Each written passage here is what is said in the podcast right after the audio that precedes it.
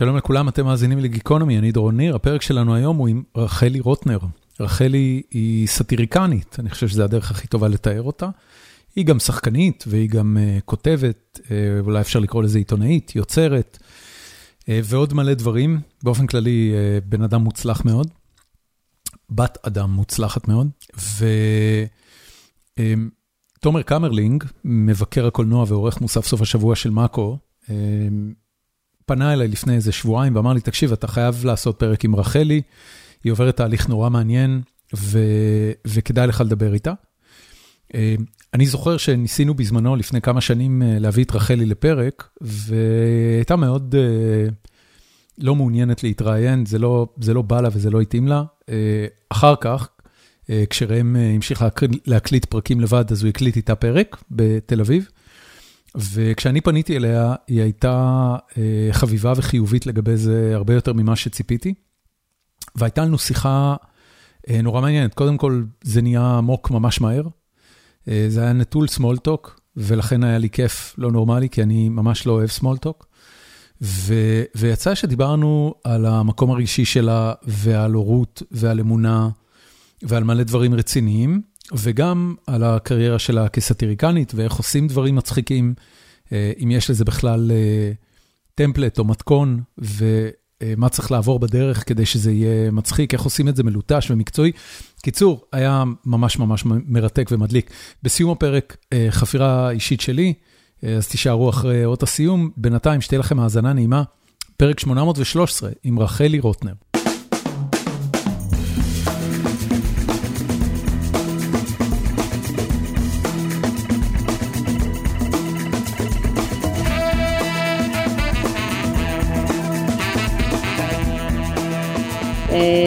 התארגנויות לשנה, אה, כרגיל. פשוט אה, ספציפית היום הוא החליט שהוא עדיין לא שבע, אז הוספנו לו עוד, עוד, עוד ארוחה ועוד קינוח, ועוד ארוחה ועוד קינוח, כי אחרי כל ארוחה הוא צריך קינוח, אז לא נגמר היום הזה, אז באיזשהו שלב פשוט אריה הלך לרחוץ אותו במקומי, ואני באתי לפה. הפוסט שלך מפייסבוק על, ה, על מה שקרה בשיעור ג'ודו זה היה היום? כן. אוקיי. כן. אז אז הוא עכשיו ב, כאילו בחוג ג'ודו, במה הוא עוד? מה זה חוג ג'ודו, אתה יודע, מה, מה זה בעצם חוג? מה זה בעצם ג'ודו? זה עוד תירוץ לילדים לרוץ אחד אה, מסביב לשני על מזרונים. אוקיי. אז לפעמים, אה, לפעמים בסוף הם עושים אה, איפון, ולפעמים בסוף הם עושים פליה. זה לא משנה, הם רוצים אנרגיה שלושת רבעי שעה, זה מה שחשוב. על זה את משלמת, לא... על האנרגיה. על האנרגיה, כן, אני, הוא לא הולך להיות ג'ודוקה, הבן אדם. למה, הוא... את, אה, למה את ישר uh, שוללת ממנו עתידים אפשריים? אני מכירה אותו, הוא מעופף, הוא בזמ... המאמן מנסה להסביר משהו, ובינתיים, הוא בינתיים רוקד מאחורה, הוא עושה, הוא עושה פירואטים, הוא, הוא מסתכל מתחת לווילונות, לא יודעת, הוא לא, הוא לא יושב שם כולו אה, מכווץ מחרדת קודש לשמוע את הסנסei שלו, מלמד אותו איך להיות אה, קשה כקנה סוף, רך כעץ אורן וזורם כנחל מפכפך. זה לא הוא. אני רק אגיד לך אם זה, אם זה, אם זה משנה, גם אנקין סקייווקר לא נהיה ג'די אה, ביום אחד. נכון. הוא היה פרחח גדול, הוא לא תמיד רצה לעשות מה, ש... מה שהמאסטר שלו אמר לו, כאילו יש עניין, המוצלחים ביותר הם דווקא המורדים. אז אתה אומר עוד, עוד נכונו לימים של משמעת לבן אדם. אני אומר שלא צריך, אה, לא צריך לשלול מהילד. אם את כבר הולכת על זה, על הג'ודו, אז תעשי כן. את זה באמונה שהוא יהיה ג'ודוקה. אני באמונה, זהו הבעיה. זה... אני כל הזמן אומרת לו, אתה יכול לעשות את התרגיל הזה, והוא בשלו, שהוא לא. כן. אבל אה, בסדר, נראה, כל עוד הוא נהנה. זה כרגע החוגים הם יותר להנאה ופחות לרכישת ידע. אני לא מצפה שבגיל שלוש וחצי הוא ימצא את יהודו בחיים עדיין. יש לך ציפיות מגיל שלוש וחצי ש, ש, שאת כן uh, מחזיקה? זיכרונות כן, אבל לא, לא שאיפות uh, מקצועיות. הבנתי. זה לא גיל שבו אתה עדיין מגובש עדיין. זה גיל שאתה גוש, uh, גוש חרא לא מגובש. אוקיי. כן, אוקיי. Um, אני, אני חייב לשאול אותך כי... קודם כל, אה, אה, וידוי אישי, אני אני צורך את התוכן שאת מייצרת כבר הרבה מאוד שנים, עוד לפני ההורות. אמ, וגם... ההורות, אתה מדבר על כאילו תקופה פרה-היסטורית. לא, זה כולה כמה שנים אחורה. גם התארחת בגיקונומי בעבר, ואריאל התארח בעבר.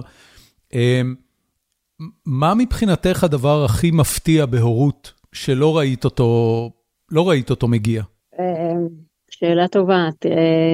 תראה, בסופו של דבר, החוויה לא כזה שינתה או הפתיעה אותי. החוויה של ההורות לא הפתיעה אותך?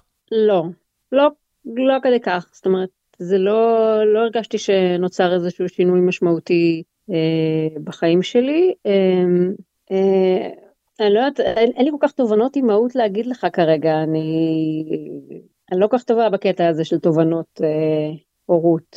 אוקיי. אני, אולי זה יבוא לי אחר כך, אבל אם, אין לי אם יבוא אז תגידי. כן. זה, זה מפתיע אותי שאת אומרת שזה לא, שזה לא אה, הפתיע אותך. אני זוכר את החוויה שהילדים שלי נולדו בתור אה, אירוע משנה סדרי עולם. זאת אומרת, זה, זה, זה ממש, החיים, החיים אחרי לידה של ילד לא דומים בכלום לחיים לפני. אפילו ברמת סדר היום, אתה מתעורר, על מה אתה חושב, מה אתה עושה, איזה פעילויות יש לך לעשות לאורך היום? זה משפיע על הלוז, אבל זה לא כך משפיע, לא הרגשתי שזה השפיע על הנפש שלי, או על ה... תראה, אני, אני בן אדם די, אני בן אדם די בועתי. זאת אומרת, אני... לא הרבה דברים משתנים בי, לא לאורך השנים ולא, ולא כתוצאה מקשר אנושי. זאת אומרת, אני קצת, יש בי איזה יסוד אוטיסטי במובן הזה שאני, אין בי באמת משהו ש... אין באמת משהו שנוגע בי. אין באמת משהו שחודר לעומק, בוא נגיד. לא משהו, לא משהו חיצוני, זאת אומרת, יכול להתחולל, יכולה, יכולה להיות תזוזה טקטונית של דברים אה, במהלך השנים, אבל, אבל זה, זה כמעט לא קשור לדברים שקורים בחוץ. אז... אה, זה משהו שאת את מתאמצת, את מתאמצת בו? זאת אומרת, העניין הזה של בועתיות, את, את, את מתעסקת בלשמר אותו ו, וכאילו לשמור את עצמך ב mindset הזה? אני במשך הרבה שנים מאוד מאוד התאמצתי לשמור את עצמי בדבר הזה.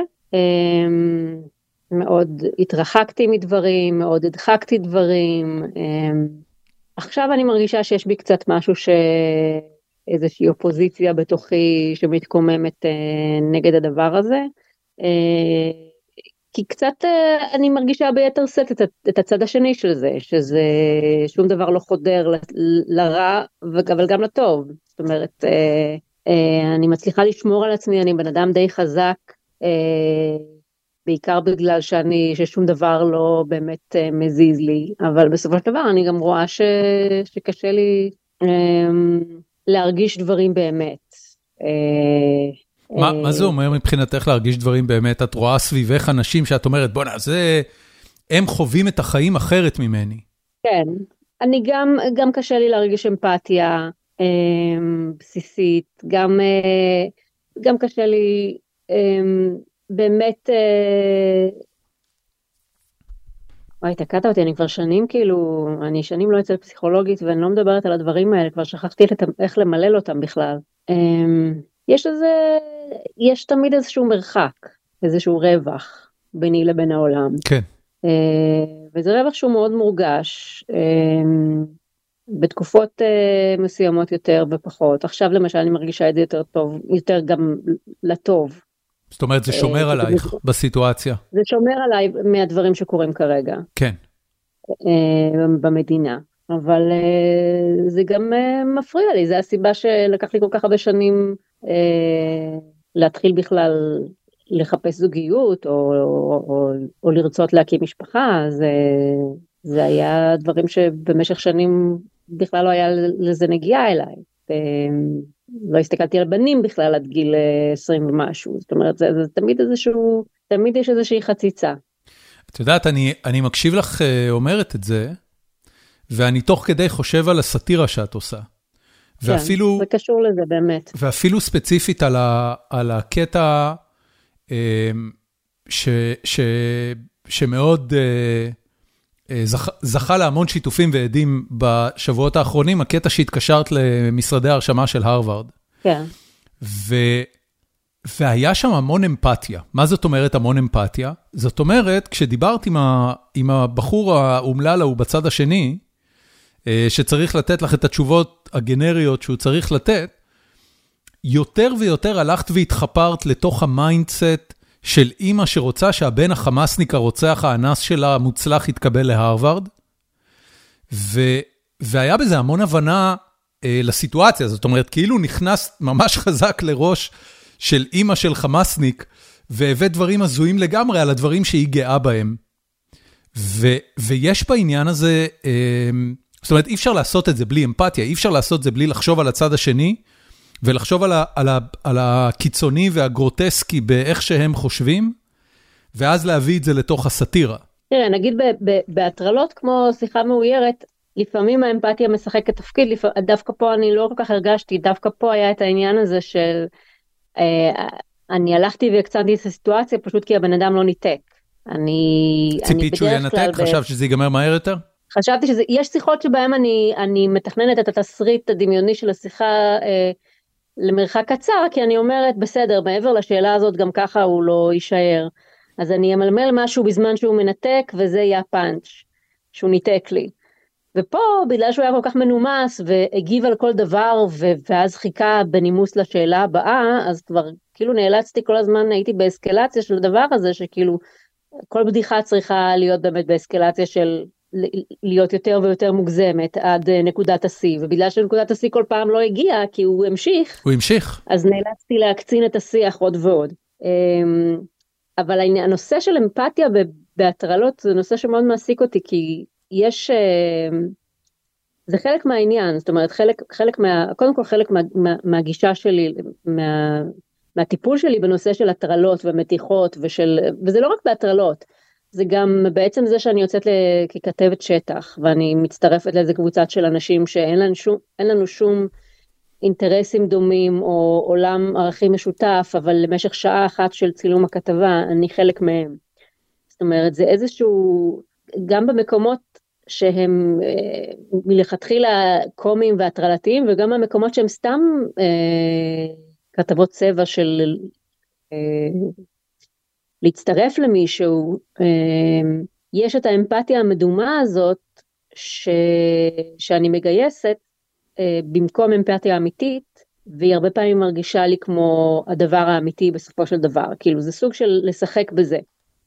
אמ, זה תמיד מזכיר לי, בהקשר הזה היה, אמ, אני זוכרת שכאילו הייתה איזושהי כתבה פעם שאני אה, לא זוכרת איזה קבוצה של אנשים פגשתי, אבל כרגיל איזושהי קבוצה של, היה שם סבתות, היה שם דודות, היו שם אנשים מאוד עממיים, מאוד uh, זה, אני הגעתי עם, עם כל הציניות והניאו-ז'ורנליזם אה, הרגיל שלי, ו, uh, אבל גם עם כוונה, uh, בצחוק או שלא בצחוק, כאילו להפוך לאחת מהן למשך שעה וחצי. ו... ואכלתי איתם המולים שלהם, ורקדנו, ושרנו, והם אה, שאלו אותי על החיים שלי, ואני שאלתי אותם על החיים שלה, צילמנו סלפי וזה, באיזשהו שלב, באיזשהו שלב, תוך כדי, אני מרגישה שאני חווה עכשיו רגשות אמיתיים. זאת אומרת, אני באתי לפה כדי אה, לעשות קטע. חיבור רגשי איתן. כן, אני עכשיו פתאום חלק מהן. זאת אומרת, אני באמת, אה, כיף לי לרקוד איתן, למרות שלא כיף לי אף פעם לרקוד עם דודות באירועים משפחתיים שלי. כיף לי לפטפט איתם, למרות שאף פעם לא כיף לי לפטפט עם אנשים כאלה בחיים האמיתיים. זאת אומרת, עצם זה שעטיתי על עצמי דמות, מאפשר לי להרגיש את הרגשות של הדמות הזאת, כרג... לחוות את הרגשות האלה כרגשות אותנטיים, למרות שרחלי לא הייתה חווה את הרגשות האלה בסיטואציה אמיתית. זה מהמם. ובאמת, כאילו, ברגע שזה נגמר, אני נכנסת לאוטו עם הצלם, זה נגמר, אנחנו שמים ווייז לתל אביב, והוא מתחיל לדבר איתי ואני אומרת עזוב אותי די, כאילו אני, אני, אני לא במצב רוח לדבר, אני עוד פעם לא חברותית, אני עוד פעם סתום את הפה, אידיוט. כאילו, הקצבתי לעצמי שעה וחצי של להיות בדמות, בשנייה על הדקה שהשעה וחצי הזאת נגמרה, אני חוזרת ל, אה, ללהיות בבועה שלי. אה, ואם עכשיו תפנה אליי אחת הדודות הזאת, אני אהיה מה זה ביץ' אליה. זאת אומרת... את, את אומרת את זה ואני נזכר באיזה אה, מאמר שקראתי אה, לפני כמה חודשים, על זה שאנשים שהם אינטרוברטים, אבל נמצאים בעולמות של תקשורת, בונים לעצמם פרסונה שדרכם הם יוכלו להיות אקסטרוברטים. ואת כן. מתארת בדיוק את המנגנון הזה. אני חושבת שלא רק בונים לעצמם, אתה מתאר את זה כאילו נכפה עליהם איזה צורך העיסוק, אנחנו לא, בוחרים בזה. לא, לא, מפתחים את זה. זו הדרך כן? שלנו, כי, כי שוב, זה חלק מהעניין של ההגנות, של המחיצה. אתה אומר לעצמך, אם זה לא אמיתי, אז מותר לי. אני, אני, אני לא באמת אפגע. אני כי בדמות. אני עושה דמות למשך שעה וחצי. כן. ומה שלא יקרה בשעה וחצי הזאת, אני אחר כך חוזר לאוטו, אני אחר כך חוזרת לתל אביב. זה, אל תדאגי, את לא לוקחת שום דבר מזה הביתה, את לא לוקחת את העבודה הביתה, בוא נגיד ככה. כן. אז, ואז את מרשה לעצמך, ופתאום זה, פתאום הגוף שלך מאפשר לך להרגיש, כי הוא, הוא מרשה לעצמו, עכשיו מותר. עכשיו את באקס טריטוריה שהיא לא קשורה לחיים שלך כן, כרגע. כן, כן, זה, כן. אז, ו, ואלה המקומות היחידים שבאמת אני מרגישה אה, שאני יכולה להרגיש, ומצד שני, יש את הטרגדיה הזאת של אני, אני יודעת שהדבר הזה לא אמיתי, אני יודעת ש... אני נגיד אקח חוויה אחרת קצת מהעולם של, ה, של התקשורת, שזה בתחילת דרכי בתקשורת הייתי עושה כל מיני כתבות, אה, כתבות רגעי פינס כאלה של אה, לבלות על סט של סדרה במשך יום שלם. אה, לדבר עם השחקנים ולקחת מהם סינקים וכל מיני כאלה. ואני זוכרת שהייתי מגיעה לשם ו... ופתאום הייתה תחושה מדומה של קהילתיות, כי האנשים האלה היו מאוד מאוד ידידותיים וגם אה, בכלל אה, צוות אה, צילום של סדרות, הם בדרך כלל גם מאוד אה, מתגבשים עם, עם הצילומים ונהיים משפחה. ואני התחלתי להתחבר לאשליה הזאת של ההתחברות איתם, כשכל רגע הם מזכירים לי את האשליה, בגלל שברגע שאני מתקרבת אליהם לאיזושהי שיחה, הם משתתקים, כי הם יודעים שיש לי טייפ, והם יודעים שאם הם יגידו משהו עכשיו, אז זה יהיה מחר בעיתון. אז הם מצד אחד נורא ידידותיים כלפיי, ומצד שני הם נורא נורא אה, נרתעים ממני ברמה שזה מרגיש קצת חרם בכיתה ו' כזה, אתה נכנס לחדר, הם כולם מצחקקים, ואז הם פתאום משתקתקים, כי העיתונאית נכנסה. אז... אה, אז היה נורא מודגש הרגע הזה שבו הדיסוננס הזה בין זה שאני בן אדם שמצד אחד מאוד לא חברותי, מאוד לא רוצה אנשים בחיי, מצד שני אני שמה את עצמי בסיטואציה שבה אני חייבת לזייף חברותיות, ואז כשאני כבר מתחילה להרגיש את החברותיות הזאת, אני מזכירים לי שוב ושוב את, את, ה, את חוסר האמיתות שלה, את העובדה שאנחנו פה רק משחקים כן. משחק. את יודעת, ב... ב... ולהפך, לא רק שזה לא אמיתי, הם עוד רואים בי כאויב. אז אני זוכרת את, ה, את הרגעים האלה כ, כאיזושהי מין טראומה כזאת בזעיר אנפין, כי, כי אני אף פעם לא רציתי, לא רציתי חברים, לא רציתי ח, אה, חברה, אבל הכרחתי את עצמי להרגיש שאני רוצה ברגעים האלה, ואז נת, נטרקה לי הדלת בפרצוף. זה כאילו היה מין... אה, מכריחים אותי להסיר את ההגנות בשביל לתת לי גרוס בפרצוף ואז להחזיר את ההגנה. כמה פעמים עשית היה... את, ה, את, ה, את הסוג הזה של כתבה? עשיתי לא מעט פעמים, רוב הזמן נהניתי, כן? אני, אני מציגה את זה עכשיו בצורה קצת קיצונית כדי להעביר נקודה, כן? זה לא ש... לא, לא, זה בסדר, בר, ברור שהיום עבר סבבה, בטח גם הכתבות האלה מצוינות. לא, גטן גם מאוד נהניתי, ו... אבל כאילו במקומות שבהם פתאום היה לך נגיד איזה חיבור עם אחד השחקנים, פתאום הוא אומר משהו שכאילו אתם קצת מבינים אחד את השני מעבר לראיון, פתאום מתחברים קצת, פתאום... אה, ואת כאילו תוהה אם להרשות לעצמך להתחבר, ולפעמים את באשליה שאתם מתחברים ושנייה אחרי זה זה מתפוצץ. אגב, אני בטוחה שזה גם דו צדדי, זאת אומרת אני בטוחה שגם תשמע סיפורים משחקנים, שהמראיין אה, שלהם אני... היה מאוד אמפתי, ואחר כך הם גילו שהוא דפק אותם ב... זאת אומרת זה, זה עולם, זה, זה עולם שמאוד מדגיש את, ה, את המקומות האלה שבהם ממש הזיוף והאמת. נכון, ב, ב, נכון, נכון, נכון. ב, קודם. כל, בכל, ה, בכל הדוקומנטרים של מאחורי הקלעים, כולם עפים אחד על השני. איזה מדהים היה לעבוד כן. איתו, ואיזה מדהים היה לעבוד איתו. נכון. ואיזה...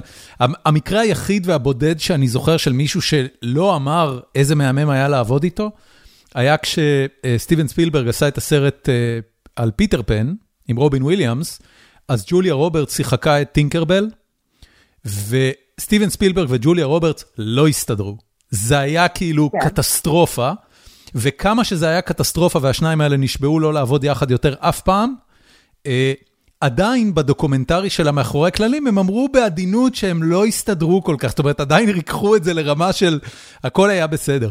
אבל כן. בפודקאסט שאני מאוד אוהב, מרק מרון אומר שלקח לו המון המון שנים להתרגל לעניין הזה שכשמצלמים על סט של סרט או סדרה, כולם משפחה, ממש משפחה, מתנהגים אחד לשני כן, כמו כן. משפחה עם כל כן, כן. האמפתיה ועם כל הנדיבות שאפשר. וזה אנשים שיום אחרי שמסיימים את ההפקה, יש מצב שאתה לא תראה אותם יותר בחיים. כן, כן.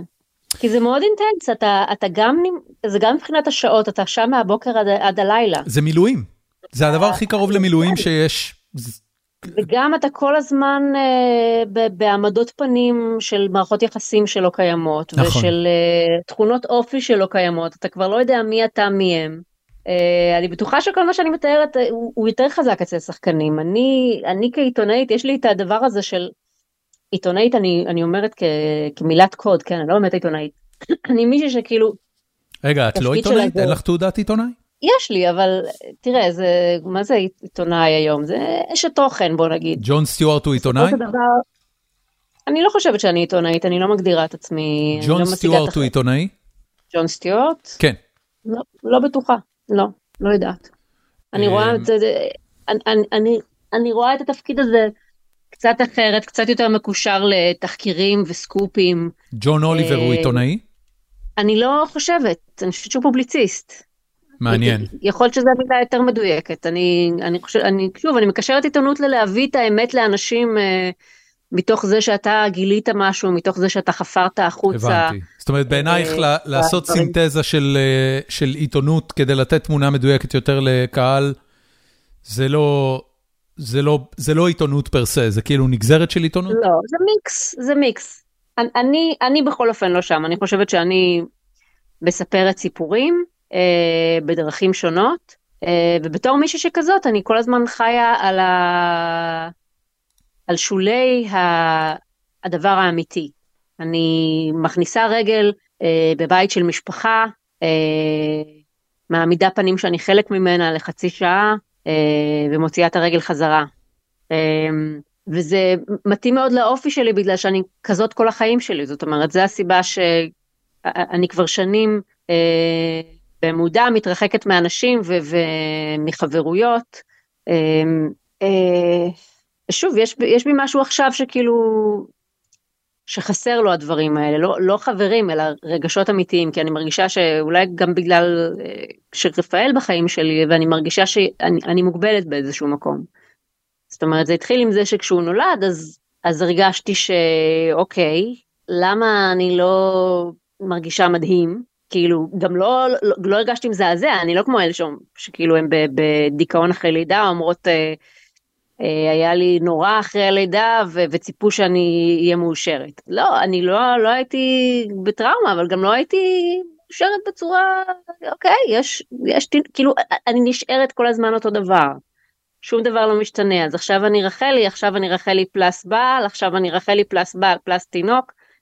זה כאילו, זה משתנה בתעודת זהות, אבל שום דבר לא זז בלב, כאילו, אני אוהבת אותם, אבל, אבל אני לא מרגישה שהפכתי עכשיו, ש... לשתי את הפלסטלינה מחדש. אמ, אה, אה, למה זאת הייתה הציפייה שלך? זאת אומרת, את אומרת את זה בתור משהו שהוא מצד אחד, ככה את חווה אותו, אבל מצד שני, אה, את, את כאילו משתוממת על זה שככה את חווה אותו, כי, כי חשבת שיהיה משהו אחר, כי מסביב את רואה משהו אחר. גם מסביב אתה רואה דברים אחרים, וגם יש איזו ציפייה שדברים אני מוצאת את עצמי כל הזמן אה, נשארת באותו סדר עדיפויות ובאותו אה, level רגשי. ואני מצפה שכן, עם, עם הזמן החיים ישחקו עם הלבלים האלה, שיהיה קצת, אה, יהיה איזה די-ג'יי שיזיז את, ה, אבל את אני רוצה, המקשים ר, האלה. אני רוצה רחלי רגע אה, לשקף לך משהו. אה, בגלל שאני אה, צורך את התוכן שלך אה, מלפני כן. רפרף, אה, ברגע שרפרף נכנס לחיים שלך, הוא התחיל לתפוס גם נפח בתוכן שאת יוצרת. בפוסטים שלך כן. בפייסבוק וכולי. עכשיו, מכיוון שאת לא בן אדם אה, שעושה פוסטים של איזה מהמם היה לי הסוף שבוע, או איזה שקיעה מדהימה אה, הלכתי על החוף היום אה, בערב, אז הפוסטים שלך על רפרף הם טייקים סאטיריים, הומוריסטיים על ההורות. אבל עצם העובדה שזה תופס יותר נפח, זה השינוי, לא? זאת אומרת, ציפית שיהיה משהו אחר? חשבת שפתאום תהפכי לאימא אה, נלהבת שמפרסמת פוסטים שמתלהבים מזה שהילד שלה עשה גרפס? לא, לא, לא. לא התלהבות. אני ציפיתי שמשהו משהו בי יעמיק קצת. אני מרגישה תמיד שהרגשות שלי הם על איזשהו תדר שהוא מאוד פלט בסופו של דבר. אמ, גם העצב וגם השמחה וגם הכעסים וגם הפחדים תמיד נשארים על איזשהו, על איזשהו תדר שאני יכולה לשלוט בו. שזה חשוב? שליטה זה חשוב? כן, כמו שאמרתי, אני במשך שנים אה, הייתי מבסוטה מזה. וכאילו הציפייה הייתה שאני נכנסת לאיזושהי הרפתקה רגשית מאוד גדולה. כן. שבעטייה, אמנם אני מסתכנת בזה שאני ארגיש אה, דברים אה, קשים, אבל מהצד השני, הקו הזה יישבר גם אה, כלפי מעלה, זאת אומרת, פתאום משהו יגבר ויעמיק ויהיה מלא יותר, ויהיה חם יותר, ויהיה מרגש יותר, ויהיה... כן. This is life, זה מה שיש. אני אגיד לך, יש לי, יש לי איזשהו, אה, אה, איזשהו מערכת יחסים לא פתורה עם, אה, עם החלומות שלי בלילה. ואחת הסיבות לזה, זה שמילדות, וזה תמיד, וזה תמיד הפתיע אותי, בחלומות אני מסוגלת לרגשות מסוימים שאין לי במציאות. גם רגשות, תחושות, כאילו, כאילו אני מצליחה להגיע לעומקים כאלה, כן בחלומות. ואז אני אומרת לעצמי בבוקר, אז יש לי את היכולת הזאת. היא חבויה איפשהו. רגע, אומרת, אני רוצה, אני, אני אני רוצה לשאול על זה שאלה. אה, כן. בחלומות מהסוג שאת מתארת, כן. ההתרחשויות הן קיצוניות ולכן הרגשות הן קיצוניים, או שההתרחשויות הן בנאליות, לא. אבל הרגשות הן קיצוניים? הרגשות מגיעים למקומות אחרים. אה, אני, אני אתן לך דוגמה. קדימה. לפני הרבה שנים, לא הרבה שנים, אבל לפני שרפרף נולד. עוד כש, כשהיינו כאילו זוג נשוי בלי ילד, וכאילו דיברנו פה ושם על האפשרות להביא אה, ילד לעולם. אני זוכרת שהיה לי איזשהו חלום, שבו, אה, שבחלום אני מגלה שאני בהיריון, ותוקף אותי פחד משתק מהידיעה שאני אולי אאבד את התינוק הזה יום אחד. והפחד הזה, זו תחושה שאף פעם לא הייתה לי בחיים שלי. זאת אומרת, לא הרגשתי ככה כשרפרף רץ לכביש. זאת אומרת, זה, זה וזה, וזה מכלום. כלומר, אה, זה לא קרה באמת, זה היה חלום על זה שאני בהיריון, וחשה את מלוא עומק הדאגה של מישהי שעומדת להיות אחראית על יצור חי, במלוא עומקה וכאביה ו... ומסתוריה וכל הדבר הזה. שלא חשתי מעולם בהיריון האמיתי ולא כש... זאת אומרת, כן. וכנ"ל לגבי תחוש, תחוש, כל תחושה אחרת, שהיא מקבלת, ש, שאני חווה כאילו את איך שהייתי אמורה להרגיש אותה באמת. כשאני שומעת כיום אמהות מדברות על הפחד לאבד אה, ילד. תראי, תראי מה את עושה. את אומרת, כן. כמו שהייתי צריכה להרגיש אותה באמת, וכשאת אומרת כמו לא שהייתי צריכה להרגיש אותה, לא, לא, רגע. כשאת אומרת כמו שהייתי צריכה להרגיש אותה באמת, את מתייחסת לאיזשהו סטנדרט של נורמליות הורית, שאת לא כן. לא עומדת בו בעיני עצמך. זה בעצם מה שאת אומרת. את, את חושבת שהורות זה משהו אחר, שהורות צריכה להיות... זה לא, מעניין, זה לא מעניין הסטנדרט, אבל אני מדברת איתך, עזוב שנייה סטנדרט. אני מדברת איתך במלוא הנוחיות עכשיו. כן. זאת רחלי הנוחית כרגע. כן. מדברת איתך על, על אה, זה שהרגשות שלה, הרגשות שלי לא מספיק חזקים בשבילי. כן, כן, כן. כפונקציה של הגוף שלי, כפונקציה של הנפש שלי. אני רוצה להתבדר באנוכיותי ממנעד אה, עמוק ורחב יותר של רגשות בחיים האמיתיים שלי, שהם מאוד פלט ומאוד אה, אה, אה, סוג של על הספקטרום כאלה. ובחלומות נגיד, אני כן חווה אותם לעומקם, ואז אני אומרת לעצמי, עכשיו עזוב הורות, עזוב ילדים, אני לא מדברת עכשיו על להיות אימא טובה יותר, אני מדברת לגמרי בקטע של למה אני לא ממצה את הפוטנציאל הזה אה, במציאות, זאת אומרת יש בי את זה, עובדה שאני, זה כמו שאתה, זה כמו שעיוור פתאום יגלה שבחלומות הוא יכול לראות סבבה. כן. ואז הוא אומר מה, אז, אז יש בי את היכולת לאבד מראות במוח, אז מה, כאילו, הלו, אז... אה, זה אנלוגיה נורא מעניינת, העיוורון. אה, את, את, את, בעצם, את בעצם אומרת, אני, אני חווה סוג של עיוורון רגשי בחיים האמיתיים שלי, ו, ואני מייחלת כן. ליותר מזה. את רוצה להרגיש את העולם כן. ביותר צבע. כן. אה, תגידי, זה, זה תמיד היה ככה אצלך, או שזה משהו ש, שהוסללת אליו במשפחה? המשפחה שלכם גם אנשים uh, מופנמים ושמורים? Uh, המשפחה שלי נעה בין uh, מופנמות קיצונית למוחצנות קיצונית. אנחנו משפחה מאוד... Uh, um, קיצונית באנרגיות האלה.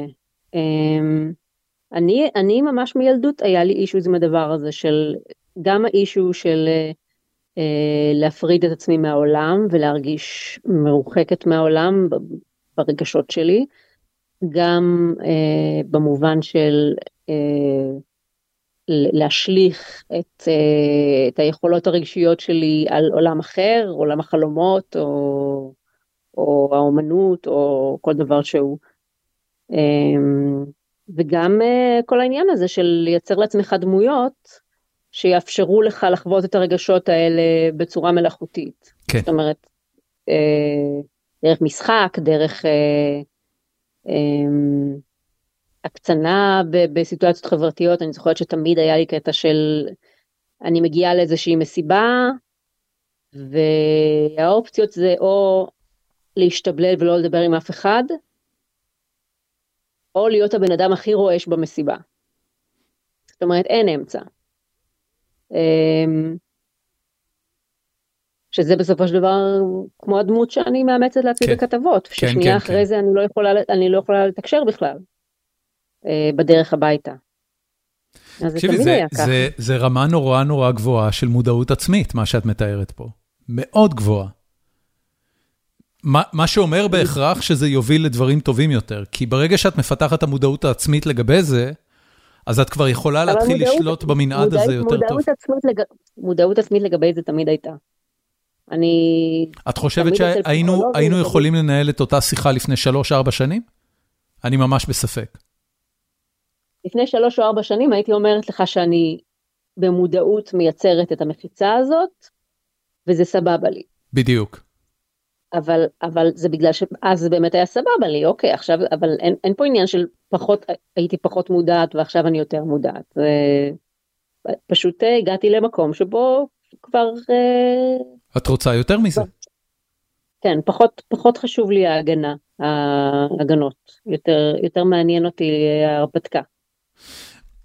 אני רוצה ברשותך אה, לקחת את זה למקום של השיחה על אלוהים. ואני אתחיל ואומר שהסיבה שבכלל אנחנו מדברים עכשיו, זה שתומר קמרלינג, חברנו המשותף, כן. עלה מולי לפני כמה שבועות ואמר לי, תקשיב, אתה צריך לעשות פרק עם רחלי, היא עוברת תהליך נורא מעניין, ו... והוא שלח לי את הכתבה. שהיא בעצם כתבה שלך, משוחחת עם uh, רב uh, לגבי כן. המנעד של האמונה שלך, uh, ומה קרה לאמונה שלך. ו, ואז גם ראיתי את אותו פוסט, אה, אם אני לא טועה, מלפני שנתיים, על, אה, על ההפסקה המתודית שלקחת ב, בהיותך כן. דתייה. אמ, איפה את עכשיו עם העניין הזה? אמ, אני באותה הפסקה. מה אה, משמעותה של ההפסקה הזאת? הפסקת ללכת לבית כנסת בשבת? הפסקת לשמור שבת? כאילו, איך, איך נראית ההפסקה? הפסקתי כל הדברים. את כל הדברים שקישרו אותי לדעת. הפסקת לאכול כשר? אה, זה עדיין, אה, אני חושבת שזה יהיה ה-final frontier. אה, אבל כרגע אני כאילו חיה כחילונית. זה לא, זה לא חסר לי וזה לא הטריד אותי. אה, זאת אומרת, היה לי ברור כלומר, אני, אני לא מאלה שכשהדליקו את האור פעם ראשונה חשבו שיכה בהם ברק, כאילו כבר הייתי במקום שבו אני ידעתי שלא יכה ברק, ו... ו... זה, זה קרה לי באופן מאוד טבעי. אמ, את עדיין זוכרת את הרגע הראשון שהדלקת אור בשבת?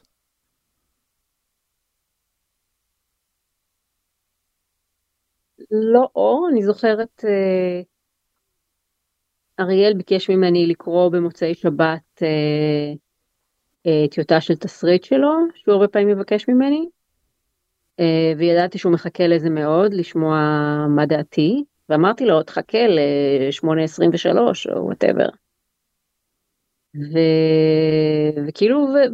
וזה היה שבת נורא ארוכה, ובאיזה, כבר באיזה חמש, שש, כאילו ישבתי, ישבתי סתם בשעמום בסלון. ו... ואז אמרתי, כאילו, fuck it, כאילו, בוא נקרא עכשיו. זה היה הדלקת אור שלי. בטלפון, אה, פתחת את זה בטלפון וקראת את מה שהוא שלח? בלפטופ, כן. בלפטופ, אוקיי. זאת אומרת, הדלקת הלפטופ הייתה העניין. אה, כן, הדלקת הלפטופ, היה תסריט אה, מוצלח? תמיד. יפה, תשובה טובה. כן, אני העורכת תסריט ה... זה היה, אני מניח, כבר לפני יותר משנתיים, התסריט הפך למשהו? כן. מה זה היה? אני לא יכולה לדבר על זה, כי זה משהו של אריאל. אה, זה עוד לא יצא, אוקיי, הבנתי. כן, כן. אז עכשיו, אור בשבת זה סבבה, כשר עדיין שומרים. אה, כן. זאת אומרת, לא בשר, לא, לא גבינה, לא חזיר. עדיין, המטבח עדיין כשר גם בשביל המשפחה שלי, אם הם יבואו וזה, שאני אוכל להכין להם סנדוויץ' בלי שהם, אה, בלי שתהיה בעיה. אבל... אה, אבל זה, זה מטעמי משפחה, או שיש עדיין, כאילו, זה הגבול האחרון משפחה. עם אלוהים? לא, אני לא, מטעמי משפחה מטבח כשר. אוקיי. ובחוץ אני לא אוכל משהו טרף. אוקיי. עדיין. אמ, אז בעצם הפכת למסורתית. אני לא יודעת אם מסורתית, כי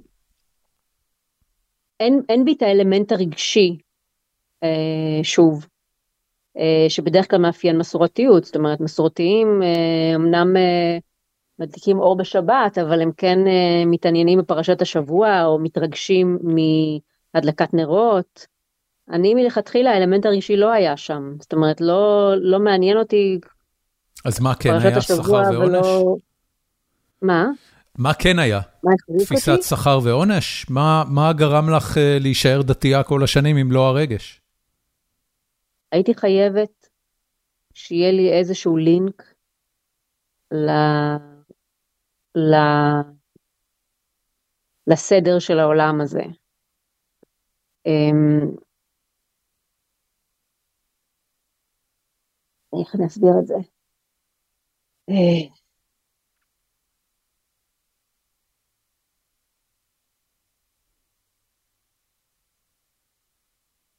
עד כמה שזה מוזר, כי בסופו של דבר דת זה לא דבר רציונלי, ואלוהים זה, זה כוח שהוא מחוץ לעולם ומעל הטבע. אבל היה משהו בחיבור לאלוהים שקצת חיבר אותי לעולם, אה, למציאות.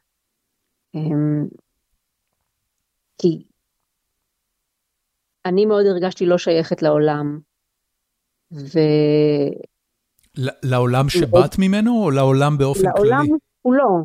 זה, זה המחיצה, זה הרווח הזה שאני מדברת עליו. תמיד okay. אוקיי. איזשהו מרחק מהעולם. והנה יש פה איזשהו כוח שהוא לא, לא רציונלי, אבל הוא, הוא כן אחראי על כל העולם הזה. ואני יכולה אה, לק... להיות מקושרת אליו על ידי אה, ביצוע סדרה של פעולות ב... במציאות הפיזית. אה, וזה היה משהו ש... ש... שהצליח לסדר לי את העניינים. מעבר לזה שפשוט, אתה יודע, נולדתי למשפחה הזאת ויש איזושהי סוג של אינרציה אה, תרבותית ו... וחברתית ומשפחתית. אה, אבל בסופו של דבר גם נהניתי מהידע, מלדעת ש... אה, שאני לא תלושה לגמרי בעולם הזה, אלא משהו מחבר אותי ל... לאיזשהו מוח שמסדר את הכל. בסופו של דבר זה קצת כמו, אני חושבת שזה כן היה קצת כמו ה... כמו השכבות הגנה שלי של אה, לא להתקרב לאנשים, שבסופו של דבר את רוצה יותר מזה, וכמו שכיום אני קצת רוצה יותר מזה, אז אני חושבת שגם הגיע איזשהו שלב שהרגשתי שאני, שזה דווקא משמר לי איזשהו מרחק במקום לקרב אותי לעולם.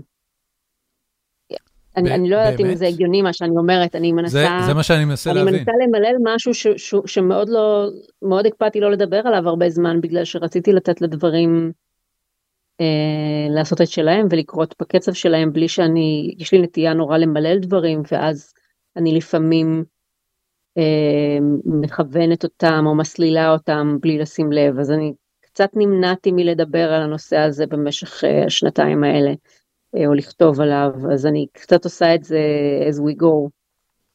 אמ, הסיבה הפרקטית הייתה בגלל רף רף, בגלל שאני צריכה אה, להחליט מה אידיאולוגיית החינוך שלנו, מה אני מספרת לו, מה, מה אומרים לו כשהוא שואל למה אמא שומרת שבת ואבא לא, האם יש לי סיבה מספיק טובה לתת לו, האם יש לי סיבה מספיק טובה בשביל uh, להכריח אותו לא לראות טלוויזיה בשבת, זאת אומרת זה התחיל עם שאלות כאלה ובסופו של דבר את מגיעה למסקנה שאת, שאין מספיק הצדקות בשבילו, ואם אין מספיק הצדקות בשבילו, אז האם יש מספיק הצדקות בשבילך.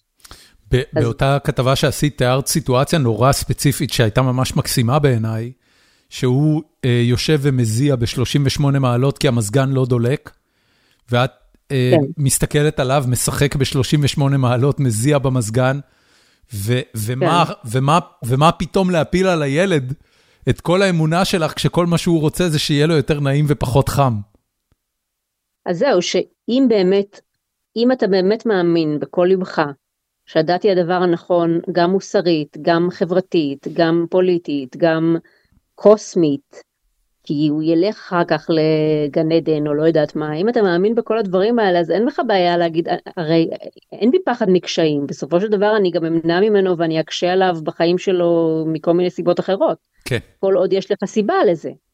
כל עוד אתה אומר, בסופו של דבר אתה יכול להכריח את הילד שלך לא לאכול 12 שעות כי יש לו ניתוח מחר או כי הוא אכל אה, בשרי, זה לא משנה. אה, אתה יכול להקשות עליו מכל מיני סיבות, השאלה אם הסיבה הזאת מוצדקת בעיניך.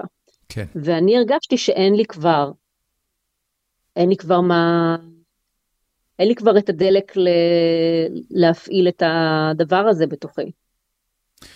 דיברת על זה עם ההורים שלך? ההורים שלך מן הסתם כן קיבלו את ההחלטה הזאת עבורך ועבור... אה, כן. אח, אחותך, אתם, אתם שניים, שלושה, אני, אני לא זוכר בדיוק כמה ילדים. אנחנו ארבע אחיות. ארבע אחיות, אוקיי. כן. דיברת על זה עם ההורים? איך הם קיבלו את ההחלטה הזאת? לא, לא. אמ, זה תהליך שמאוד אה, הקפדתי לעבור אה, עם עצמי. אה, אני כן כתבתי עליו באיזשהו שלב בפייסבוק, כן. כי יש, בי, יש לי איזושהי מוכרות אה, בציבור ו, וזה מאוד בעייתי כשאני כאילו משווק את עצמי כמישהי דתייה אה, ואז מישהו תופס אותי ברחוב ועושה משהו ואז כאילו חושבים שאני משקרת או זה, זה יוצר הרבה בעיות כשאתה מישהו מוכר. אז, אה, אז הייתי צריכה לפרסם הצהרה הצהרתית. כדי שאף אחד לא יגיד, היי, תפסתי אותך. אמ, אז, אבל מעבר לזה, כאילו, זה, זה באמת משהו שהעדפתי לעבור לבד, כי, כי, כי זה משהו שהוא באמת קשה לי מאוד מאוד למלל אותו. אני ניסיתי הרבה פעמים, עם השנים, כל פעם כשהייתה לי איזושהי, איזושהי תחושה שאני הולכת ונשמטת מה, מהדת שלי, אז הייתי מנסה לדבר על זה. הייתי פוגשת אנשים, נפגשתי עם הרב שרלו ו, אה, ועם עוזי וייל וכל מיני אנשים שכאילו מבחינתי, תומר פרסיקו, כאילו אנשים שאני, שאני רואה אותם כן על התפר של העולמות, שהם יכולים להבין את שני הצדדים של המחנה, אמ, ושאני יכולה לשאול אותם למה אתם פה ולא שם. מה, מה בעצם מחזיק אותנו פה כש, כשאותי כל כך הרבה דברים לאט לאט אה, נופלים מהפאזל הזה. בסופו של דבר, את הבסיס הרגשי אין לי. כי די, די אין לי בסיס רגשי לשום דבר. רציונלי אין לי פה. חברתי אין לי פה, כי אני לא בן אדם חברתי. כן, אבל את עדיין אה, מחוברת למשפחה, את מחוברת לקהילה, את, את יודעת, איש תקשורת... אני לא מחוברת לקהילה. זה, זה, רחלי, זה, זה כל כך לא נכון. בתור אשת תקשורת, כל הפרנסה שלך מבוססת על חיבור לקהילה. את אולי לא תכירי בזה, אבל אנחנו תכף נגיע בפרק לשלב אה, השאלות מהמאזינים, ואת תראי חלק מהדברים שאנשים רשמו לקראת הביקור שלך בפודקאסט ובפרק הזה. את מחוברת מאוד מאוד מאוד חזק לאנשים, את קול בשבילהם, גם אם את לא רוצה להיות, את בחרת עיסוק שבו בהגדרה את מתקשרת עם אנשים. אתה מדבר פה על ייצוג עבור אנשים, אני מדברת איתך על אינטרסים של מישהי שאומרת, אני מכירה לא מעט אנשים כאלה שאומרים, אוקיי, אני לא כזה מאמין שיש אלוהים שהוציא אותנו ממצרים, אני לא כזה בטוח שפוליטית זה, אה, זה נכון בשבילנו, אבל אני מאוד מחובר למשפחה הדתית שלי, אני מאוד מחובר לקהילה הדתית שלי, אני נורא אוהב ללכת עם חברים כל שבת לבית כנסת, ואחר כך נשארים, מדברים, פרלמנט וזה, זה כאילו, כבר יש להם את האינרציה החברתית של זה, אז הם אומרים אני נשאר שם בשביל זה. כן. בשביל הקהילה. קהילתיות. כן. לי אין, לי אין, אני אולי מייצגת בשביל אחרים, אולי נוצרה קהילה שקופה, שהיא שקופה בשבילי, אני, אני לא... אני, אני לא קורא לה שקופה, אבל, אבל העולם שלנו היום מאפשר קהילות שהן לא רק קהילות פיזיות, אה, יש קהילות דיגיטליות, יש קהילות, אנחנו קוראים לזה קהילה וירטואלית, אבל זה דבר מאוד אמיתי. לאנשים שחברים בקהילות כאלה וששואבים מהם קורת רוח וחיבור אה, אנושי, אה, אלה קהילות מאוד מאוד אמיתיות. אבל אני לא, אבל uh, אני לא צריכה את החיבור הדתי בקהילות האלה. אני לא מחוברת לקהילות דתיות. אוקיי. Okay. במובן הזה. אני, אין, אין משהו דתי שמחזיק אותי אצל, מחזיק אותי מחוברת לאנשים האלה. האנשים שאני מחוברת אליהם כרגע זה אריאל ורפאל והמשפחה שלי. ו, ובסופו של דבר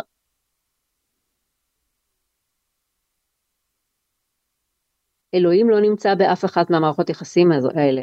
כן. הוא בסופו של דבר רק נמצא במערכת יחסים שלי עם עצמי, ושם הוא כבר, הוא כבר... אני פחדתי להתרחק ממנו הרבה שנים, כי לא בקטע של שכר ועונש, אלא בקטע של להישאר לבד. הרי אני בכל כן, מקרה כן, לבדי כן, בעולם. אין לי מערכת יחסים משמעותית, אה, אני לא באמת מרגישה חיבור לאנשים, אני מתקשה להרגיש חיבור לעולם, אז הדבר היחיד שנשאר בעולם מופשט כזה, שמופשט מכל אה, מערכת יחסים אנושית, זה לקיים קשר עם המופשט. ו... ולדבר עם אלוהים בלב שלי לפני שאני הולכת לישון, זה, זה, זה הקשר היחידי ש... שקל לי לקיים. ולכן לא רציתי לאבד אותו. כן. לא רציתי לאבד את ההדדיות גם של הקשר הזה, כי בסופו של דבר אני מרגישה שזה כן קשר הדדי. שאני מדברת אליו והוא מקיים את העולם הזה בשבילי. אבל, אבל הדבר הזה הלך ונעלם בשבילי, אני כבר לא הרגשתי אותו. אני רוצה לשאול אותך על משהו שהיה באותה כתבה, אותה שיחה עם, אה, אני לא זוכר עכשיו את שמו של הרב, מי זה היה שדיברתי איתו? הרב נדב תפוחי. יהונדב תפוחי. אה, לרגע קט בתוך הכתבה הזאת, דיברתם על היהדות הרפורמית בתור פתרון, ואז מיד נפנפתם אותו מהשולחן בטענה שזה השטן הגדול, או מה שזה לא יהיה. שלימדו אותנו שזה השטן הגדול, כן. כן, אבל כתבת את זה בדיוק כמו שלימדו את זה, והסרת את האופציה מהפרק. האופציה היא לא עבורי פשוט, כיוון ש... אמ, היהודי הוא פשוט לא מתחבר אליי, גם לא בתצורות הפרוגרסיביות שלו. יש, יש שם משהו ש, ש, שכבר התרחק ממני, שאני לא אלך ל, ל, להרצאה של רפורמים, לא בגלל שהם רפורמים, אלא פשוט כי, כי זה לא מעניין אותי לחזור לטקסטים האלה, גם לא בפרשנות מחודשת. אמ, אני, אני מודעת לזה ש, שיש פה איזושהי הרחקה אגרסיבית מצידי, כי, כי אני פתאום מרגישה שאני, אתה יודע, אתה, אתה נפרד מבן זוג, אז אתה צריך באמת להיפרד ממנו, לא להמשיך להישאר ידידים, לא להמשיך אז, להיות אז בקש, מה בעצם בקשר complicated. מה... אני לא רוצה להיות ב complicated עכשיו, אני רוצה לחתוך. אז מה לא זה אומר, אתאיזם, אגנוסטיות? זה, זה, זה עובר מהגדרה של דתיות להגדרה של אתאיזם, להגדרה של אגנוסטיות? כאילו יש, יש שם זה, למקום... מבחינתי זה חייב, זה חייב, כן, אז... לאגנוסטיות, כן. אגנוסטיות. זה חייב, כי אני. לא... אוקיי. אני לא יכולה להיות, להמשיך לקיים את הקשר הזה, לא, לא בשום תצורה של, של פרשנות, גם לא, גם לא פרשנות פרוגרסיבית או מודרנית, או... זה פשוט לא... זה מזכיר לי שנגיד, פעם אה, היה את הקטע הזה, הייתי שומעת המון המון מוזיקה חסידית, חסידית בבית. Okay. אוקיי. גם כי אנחנו משפחה דתית וגם כי אבא שלי הוא מוזיקאי, שמוזיקאי דתי עם הרבה מקהלות אה, אה, של חזנים ושל אה, אה, נערי ישיבות, והיינו שומעים הרבה חזנות ו, ומוזיקה חסידית וכל הערוצים האפשריים בזה. הכל כמובן זמרים ו... גברים, אף אחד לא, אין, אין, אין נשים שרות. לא, לא, יש לו גם מקהלות נשים, יש 아, לו מקהלות אוקיי. נערות, אה, אין, אין את האישו הפמיניסטי במשפחה יופי. שלי. אמ, אבל באיזשהו שלב, זאת אומרת, גדלתי בילדות רוויה בטקסטים האלה ובמוזיקה הזאת, ועד שכאילו קהיתי בזה, זה נעשה אצלי כבר, אה, לא, לא הרגשתי דרך זה אמונה. כן. וכי כבר זה היה, הייתי רוויה. ובאיזשהו שלב אני זוכרת שב... לא בתיכון, אולי קצת יותר מאוחר, התחלתי לשמוע אה, אה, מוזיקה נוצרית של ג'וני קאש, של ג'וני קאש. זה מצחיק שאת קוראת לזה אה, מוזיקה נוצרית. מוזיקה נוצרית, כי יש לו שירים שהם אה, מזמורים, אה, כן. מזמורי כנסייה. כן, לא רק לא, יש, אתה יודע, מוזיקת כנסיות חדרה לפופ קלצ'ר פחות או יותר נכון. בשנים האלה, מכל מיני כיוונים, אלוויס ו... נכון. ריי צ'ארלס נכון, וכולי. נכון, אבל ספציפית שמעתי אותו כי, כי, כי אהבתי את המוזיקה שלו ומשם הגעתי גם לשירים הדתיים יותר שלו ו... ושם פתאום התחלתי באמת ל, אה, להרגיש את אלוהים. אצל אה, ג'וני קאש. מזה. כן. עכשיו, יש פה את הנושא הזה שוב של ריחוק וקרבה. כן. זאת אומרת, את, את גדלה בתוך מוזיקה חסידית כל החיים שלך ואת כבר כהה כלפי זה. ואז את צריכה לשמוע את זה מדת רחוקה שאין לה שום קשר אלייך, בשביל, אה, בשביל שתקרה ההזרה הזאת, אה, לשמוע שוב את גלי הים, מי אמר את זה? אה, היה איזה אומן שאמר שמי שגר על אה, חוף הים לא שומע את אה, גלי הים, כי כבר, כי זה כבר ה... זה כבר הדממה מבחינתו. כן. אז, אה, אז כאילו מוזיקה ותרבות בכלל, התפקיד שלה זה לפעמים אה, לגרום למי שגר על הים לשמוע שוב את גלי הים. אז, אה, אז אני כבר לא זוכרת איך הגענו לזה, אבל חלק דיבר, מה... דיברנו על הקשר שלכם עם אמונה, זה, זה התחיל מזה ששאלתי למה הרפורמה היא לא פתרון, ומזה זה הלך לכל המקומות. כן. שבהם... אה, כן, אז, אז שוב העניין הזה של ריחוק וקרבה, של... אה, אבל עכשיו אני, אני, אני כבר לא יכולה לחזור לשם בשום קונסטלציה של מרחק. כן. אמ, בוא, בואי נדבר קצת על אה, וואקו. אמ, אוקיי. אני, אני חייב לשאול לפני, יותר מכל דבר אחר שקשור לערוץ וואקו, השם שלו הוא גאוני בעיניי. והוא גאוני בעיניי קודם כל בגלל ההיפוך של מאקו, והעובדה שזה ישב כל כך טוב על וואקו, וגם בגלל שאני גיימר וזה מגיע מהעולמות של מריו ווואריו, שאני לא יודע אם בכלל ידע, אה. הכרתם כן, אני כשהתחלת, את- הכרתם את כן. זה. אוקיי, זאת אומרת, היה... אני- אני מכירה את זה, כן. כן. אה, כש- כשהקמתם את אה, וואקו, מה... מה- הקמת, סליחה. זה היה אמור כן. להיות אה, The Onion? מה היה ה reference העיקרי שם? ה reference היה, כן, The Onion ו ClickHole. אוקיי,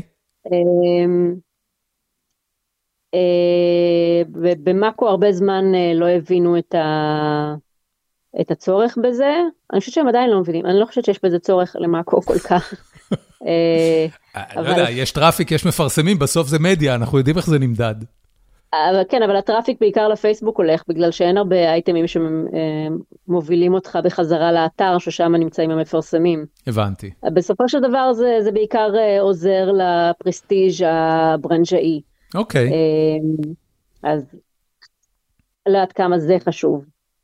אבל uh, בעיקר שכנעתי אותם, אה, אני נורא היה חשוב לי לעשות דבר כזה, כי הרגשתי שהייתי צריכה לעשות הרבה דברים, uh, הרבה אייטמים סאטיריים למאקו, והם תמיד היו צפים בחלל, לא קשורים לכלום. לא היה ערוץ סאטירה, לא היה בית? לא היה נראות, ברוב אתרי החדשות אין, כן? אבל uh, ברגע, ש, ברגע שמביאים אותי וה, והרובריקה שלי היא סאטירית, אז uh, כשאני עושה אייטם סאטירי ו, ומכניסים אותו בין שני אייטמים אה, מציאותיים לחלוטין של uh, מאקו סלבס, אז זה, זה לא רק תלוש, זה גם מטעה. כן. והייתי צריכה משהו שהוא יהיה לו את הגג הסאטירי, יהיה לו משהו, יהיה איזשהו עמוד ש, שבו לוגו למעלה disclaimer. כתוב, כל מה שאתם רואים כאן זה ב context הסאטירי, כן. ואין שום דבר שיפר את ה... את- זה, ה... זה, זה מצחיק שאכפת לך מזה, את יודעת, אני אה, מצאתי את עצמי מספר למישהו השבוע, על זה שבתוכנית הפטריוטים, כדי שאף אחד חס וחלילה לא יחשוב ברצינות שהם עיתונאים או פרשנים פוליטיים, שמים את השיקופית הזאת בהתחלה שאומרת שהם... אה, שהם, כן. ש, שהתוכנית היא תוכנית סאטירה, ולכן אין להתייחס למה שנאמר בה ברצינות, וככה הם פוטרים את עצמם מהצורך להיות אנשים רציניים. שזה, מטור... שזה מוזר, כי הם, הם לא תוכנית סאטירה. זאת אומרת, הם אומרים את דעתם האמיתית. זה, זה כסת"ח אה, משפטי ולא יותר מזה. כן. אני, אני הייתי צריכה נורא מטריה סאטירית שאומרת, אה, ששמה את הכל בקונטקסט סאטירי, כי לא רק בשביל אה, לחוס על נשמות הצופים הקוראים שלא יבינו, אלא גם לטובת הבדיחה עצמה. הרבה פעמים בדיחה היא הרבה יותר מובנת כשהיא בקונטקסט הנכון, כן. ולא צריך, אני רואה לפעמים גם באייטמים של וואקו שישבו בתוך האתר ולינקקתי אליהם מהעמוד פייסבוק של וואקו, לפעמים היו נכנסים אנשים שלא מכירים את וואקו, הם נכנסו מהעמוד הראשי.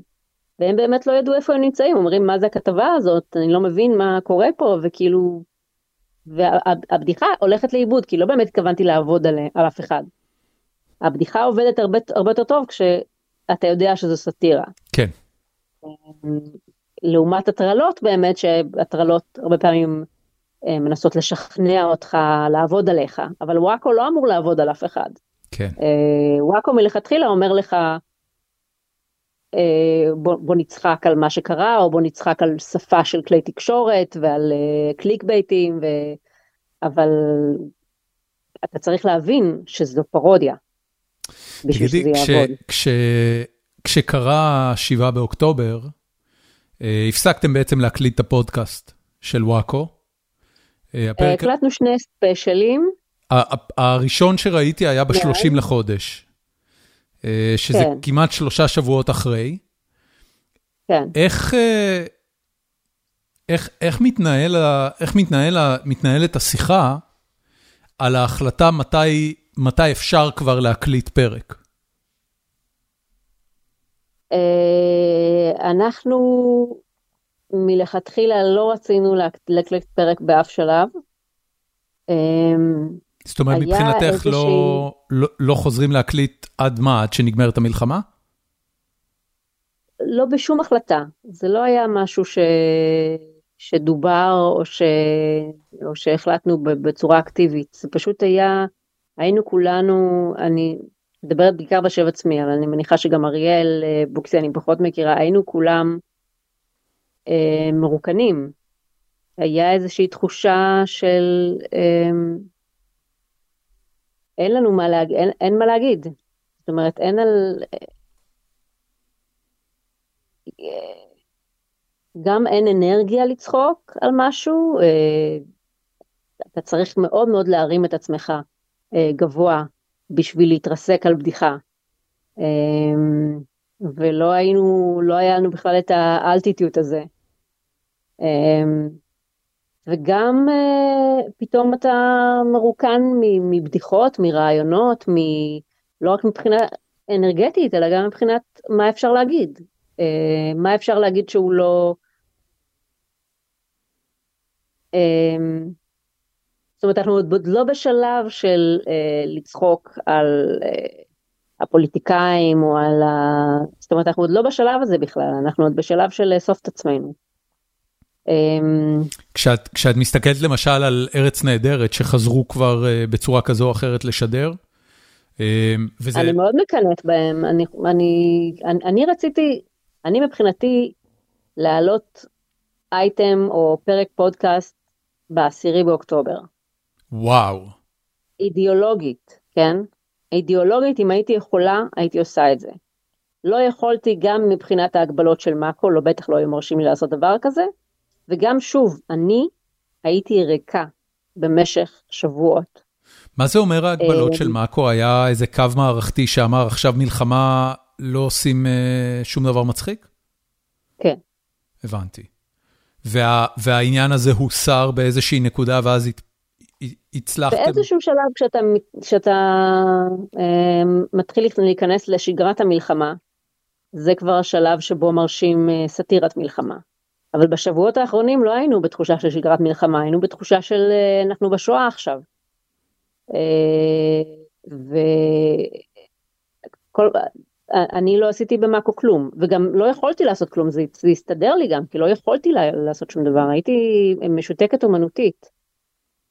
כי זה משהו שהוא, אתה יודע, לפעמים אה, קורה משהו רע, אז אתה יכול לעשות הומור שחור עליו, קורה משהו עוד יותר רע, אתה עושה הומור שחור עוד יותר טוב, קורה משהו עוד יותר רע, אתה כבר לא יודע מה לעשות. זאת אומרת, יש איזשהו גבול, אה, שצ, שצריך מרחק ממנו, שוב, אני, אני לא הייתי גם בשואה עצמה, אני חושבת שלקח להם זמן להמציא בדיחות שואה. ככה, נתנו לזה שנה, שנתיים, אה, חיכו ל... לא כן, יודעת, את, לשנות ה-40 את... כדי לעשות, אני לא יודעת, תוך כדי אתה נורא, נורא צריך אה, פרספקטיבה בשביל סאטירה. ולא היה אז, הייתה תחושה של, אה, אני לא יודעת אם אתה זוכר את הימים הראשונים של המלחמה, אני זוכרת כאילו אריאל לא הרשה לי ללכת לסופר. היה תחושה שכאילו אנחנו נצא וישחטו אותנו. היה תחושה של נגמר, אין, אין כלום, אין מדינה, אין אנשים, אין עולם. אמ, אני, אני מרגיש אה, שהדבר היחיד שמאפשר את קיום החיים הוא הדחקה כרגע. אה, כי, כי בכל, בכל פעם שאני אמ, נכנס בחזרה לתוך, אה, לתוך העדויות, יש את האתר הזה שמראה את המפה המטורפת עם, ה, עם ההרוגים בכל יישוב, ומה קרה בכל בית. זה הדבר כן. הכי, הכי מטלטל שהיה לי, שחוויתי מאז שהתחילה, מאז שהתחיל העניין, מאז כן. 7 באוקטובר. רק בגלל שהוא נותן לך אה, בצורה כל כך יבשה, פשוט את הכמות הבלתי נתפסת. את יודעת, כל, כל אחד מהאירועים שקרו בבתים של אנשים, זה משהו שבנסיבות אה, קודמות בהיסטוריה של מדינת ישראל, אה, עשו ממנו אה, טקס שלם. זה, זה כל אחד כזה, זה, זה, זה כמו פיגוע התאבדות. אז, אז היה כן. לך 600 פיגועי התאבדות אה, ביום כן. אחד, זה, זה בלתי נתפס. זה לא, לא, את, את היקף הזוועה לא, לא יהיה ניתן באמת להכיל לעולם. רק אתמול קראתי על משהו אה, ש, שלא מדברים עליו בכלל, והעובדה שבסיסים שלמים של צה"ל נכבשו במהלך היום הזה, אה, וכל חייליהם אה, נשחטו. ואני לא יודע כמה זה נכון, או מה ההיקף של זה, או כמה חיילים דובר, אבל זה, זה מסוג הדברים שכל אירוע נקודתי כזה היה הופך ל... למורשת קרב, או, כן. או מורשת אסון, ו- זהו, וקרו... העניין הוא, העניין הוא שיש לנו scale אחר לגמרי לדברים האלה, וברגע נכון. שמשהו יוצא מה scale, אנחנו לא יודעים, זה כמו שהיום, אה, אה, באחד הימים שהיה את, את כל החטופים ששוחררו, כל מיני חטופים שוחררו, ושוחרר איזה בחור, כי היה לו אזרחות זרה נכון, או משהו כזה. בחור רוסי. ו... שמסתבר כן, שהסתובב ארבעה ימים בשטח עזה והתחבא. כן, קראתי, כן. מטורף. עכשיו, אני, אני זוכרת את עצמי כאילו מסתכלת על התמונה שלו ואומרת, מה, בחור, שחררו בחור, מה, מה ההתרגשות בזה? כאילו כבר, כבר הרגילו אותי כל כך לכל ה, ה, הילדים האומללים, הבוכים עם הדובי ביד שלהם, זאת אומרת, אנחנו כבר כל כך רבועים מטרגדיות, שסתם בחור, כאילו פתאום נראה לי...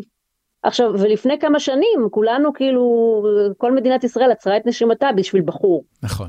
בשביל גלעד שליט זה כאילו האנשים היו מציבים כיסא ריק בכיכר, מתאבלים כל אה, ליל סדר, מוציאים שירים. כן.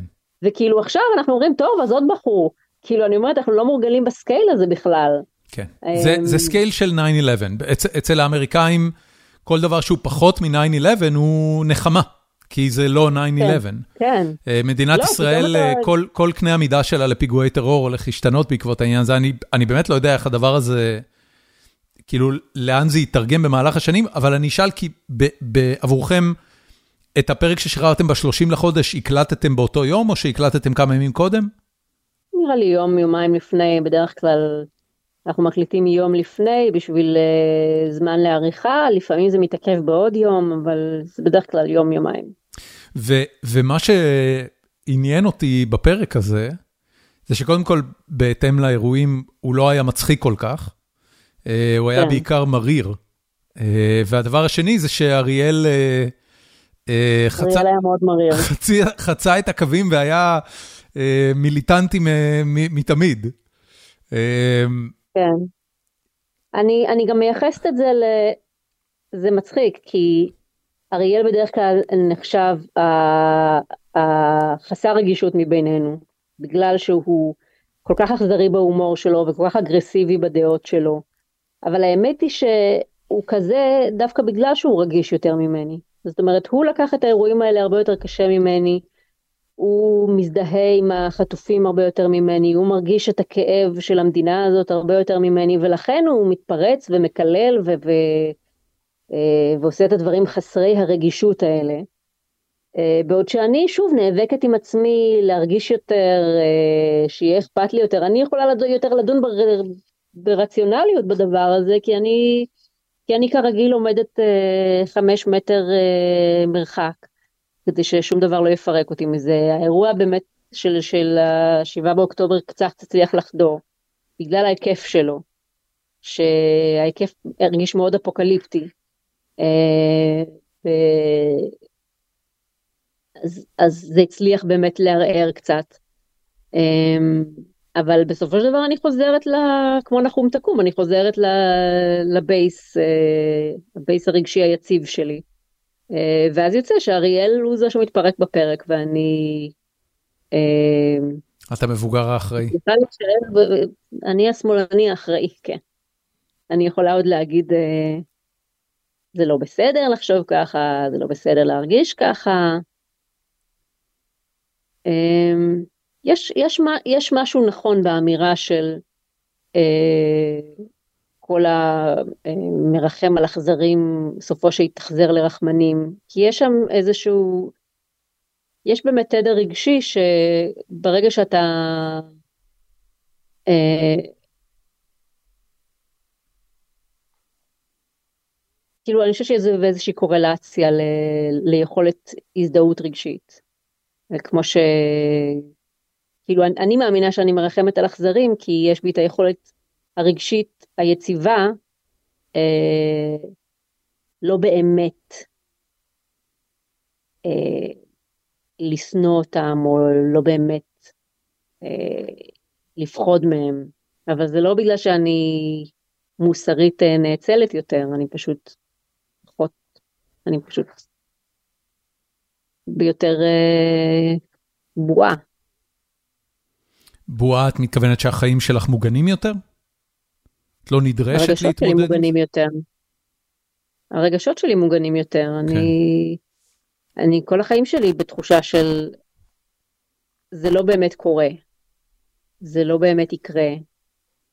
אה, העולם לא באמת אמיתי ולכן שום סכנה היא לא באמת אמיתית, שום פגיעה היא לא באמת אמיתית, שום מילה רעה היא לא באמת אמיתית. ואז, אבל אז שום דבר לא אמיתי. כן. ואז את מתחילה להתאפק מזה גם. אבל זה עבד די טוב במשך שנים, העביר אותי יופי מהילדות. תגידי, בן כמה רפרף היום? עוד מעט ארבע. ובמהלך הארבע שנים האלה, אמ, מה היה האינסידנט שהוא היה הכי קרוב למוות? רץ לכביש? כן, היה איזושהי פעם שרץ לכביש, כן. וזה לא היה, זה לא, זה לא פוצץ לך את הבועה? לא. הבנתי. טוב. אמ, אה, לא, אה, תראה, אני כן אה, נבהלתי, רצתי, תפסתי אותו, אבל לא היה בי את הפחד המשתק הזה של, של, ה, של פוטנציאל לאובדן. יכול, אני, יכול אני... להיות שאת לא מאמינה שמשהו רע יכול לקרות לך אי פעם? שפשוט את, את רואה שהסטטיסטיקה, את היום בשנות ה-30 של חייך, זה לא עניין סטטיסטי, זה עניין, זה עניין אה, מטאפיזי, בוא נגיד. כי אני מגיל אפס משוכנעת שאני אמיתית והעולם לא, ולכן, זאת אומרת, זו אותה קונסטלציה של חלום בעצם. כן. ולכן שום דבר לא באמת יכול לקרות לי, אה, לא סטטיסטית, אלא פשוט מעצם אה, המבנה של העולם. את היקום. אה, כן. אני, כשאני אעצום את עיניי, היקום לא יהיה שם, ולכן זה לא הגיוני שהיקום יפגע בי. יפה. זה מהמם. ושוב, הדבר, הדבר הזה יכול, הקונספציה הזאת יכולה להיפגע רק ב, ב, בחלומות או בדברים כאלה, ששם איכשהו פתאום זה, פתאום זה נעלם לרגע. אבל היום אני, אני כל הזמן עם זה, ואני מנסה קצת להילחם בזה. אני מנסה קצת להתחבר לעולם, להרגיש קצת יותר אמיתית, כדי... יבוא עם זה כאב, אבל אולי גם יבוא מזה משהו יותר טוב, אני לא יודעת, זה סיכון. כן. תקשיבי, אני, אני רוצה קצת לעבור לשאלות מאזינים. Uh, קודם כל, כמות משוגעת של uh, uh, לייקים ששמחים שבאת לפרק. מאי גרף כותבת, יאי רחלי עם סמיילי לבבות. Uh, אני מרגישה שהשיחה הזאת הייתה כזאת מדכאת, שאני לא יודעת ממה הם שמחים בכלל. אני לא יודע, בואי נראה איך הם יגיבו לפרק. יש לי הרגשה שיאהבו את זה מאוד. אמ, כן, אני יודעת, הפודקאסט שלך בדרך כלל מדכא? כן, כן. הוא לא מדכא, אבל, כן. אבל אני, אני אין לי יכולת לסמולטוק, אז, אז אין פה סמולטוק. כן. Uh, מעניין אותי רק uh, דברים uh, עמוקים ואמיתיים, ו, ו, וככה אני מנהל את השיחות, אבל מי שמאזין באופן קבוע, כנראה שזה מה שהוא אוהב, אחרת הוא לא היה מאזין באופן קבוע. אמ, אוקיי. מירית שדה קאמפף, שאולי את מכירה, כותבת, יא, לרחלי יש כישרון מדהים לזכור בעל פה סרטים של דיסני, והעברנו ככה בכיף את הנסיעות לאולפנה יחד. אשמח לדעת אם היא עדיין בעניין ומה הילדון שלה חושב על זה. איך, איך קוראים לה שוב? מירית שדה קאמפף. הכרתי מירית, אבל לא שדה. אז... מעניין אם זאת מירית הזאת. מיר... מה היא הייתה? אמ, מה הייתה המירית שלך? מירית... וואי, אני לא זוכרת מה השם משפחה שלה. לא נורא. אבל לא שדה ולא קמף. אבל הייתה לי מירית באולפנה, כן. הייתי, כן, אני יודעת, אני חושבת שעד היום אני יודעת את הבת הים הקטנה בעל פה. אני צריכה את הדחיפה של ההתחלה. את יודעת בעברית? בעברית, כן. כל חילזון חומד פה לצאן? בסדר, השירים זה obvious, אבל אני מדברת על, כאילו, אני מדברת איתך על, על התסריט. כן. מההתחלה עד הסוף. זה אחד ועוד... התרגומים המופלאים לעברית של... אה, של כן, כן. אה, זה שפריר הזכאי עשתה את כל הדיסנים, אם אני לא טועה, לפחות אז. כל, כל הדיסנים בנייטיז, כן. כן, מדהים, תרגום כל כך מעולה. כן, אתה, אתה מתכופף והם שוחים עליך. כן. טל אלקרף כותב, וואי, אדירה, וזהו. אה, ירין הויזלר שואל, אה, למה אני לא מקבל הקדשה בשיר שבסוף הפרק? זה בגלל שהשם משפחה שלי מסובך? בבקשה לייקים כדי שהשאלה תשאל, הוא קיבל 52 לייקים על השאלה הזאת. מי זה ירין הויזלר, ול... יני... ירין הויזלר ולמה זה חשוב? אה, א', כן, אתה לא תקבל שיר בגלל השם משפחה שלך. אני לא יודעת כרגע מה הולך להיות, אה, אם הולכים להיות עדיין שירים, בזה, בינתיים בשלהי מלחמה אנחנו לא עושים את זה. אה, אבל אני כן אגיד שכן, אנחנו, אני בדרך כלל, אנחנו בוחרים את התשובות הכי טובות, אה, ואז אם יש כמה ש... אם יש כמה תשובות טובות, אז אנחנו בוחרים את אלה עם השמות משפחה יותר קלים לחריזה. אז אכן, אם קוראים לך קרויף להצוכט, אז אתה תמיד תהיה בסוף הרשימה. יפה. אלא אם כן תכתוב משהו מבריק, ובאותו יום אף אחד אחר לא יכתוב שום דבר אחר. איזה שם משפחה מתחרז טוב, שידע אם הוא צריך לשנות את שם משפחתו, אז, אז uh, שיהיה לו אופציה. כל דבר שנגמר ב-on, in, moon, כל השטויות האלה. יפה. Uh, מיכאל סמטנוב uh, כותב, הפודקאסט שלה עם בעלה אריאל הוא מעולה, אבל מוגבל מאוד בגלל שהוא יושב תחת מאקו, למה אתם לא מקימים פודקאסט עצמאי? קודם כל, יש עליכם איזושהי מגבלה בגלל, uh, בגלל מאקו? יש משהו שלא... מישהו מאזין לפני שזה עולה לאוויר ואומר, חבר'ה, פה חציתם את הקו האדום?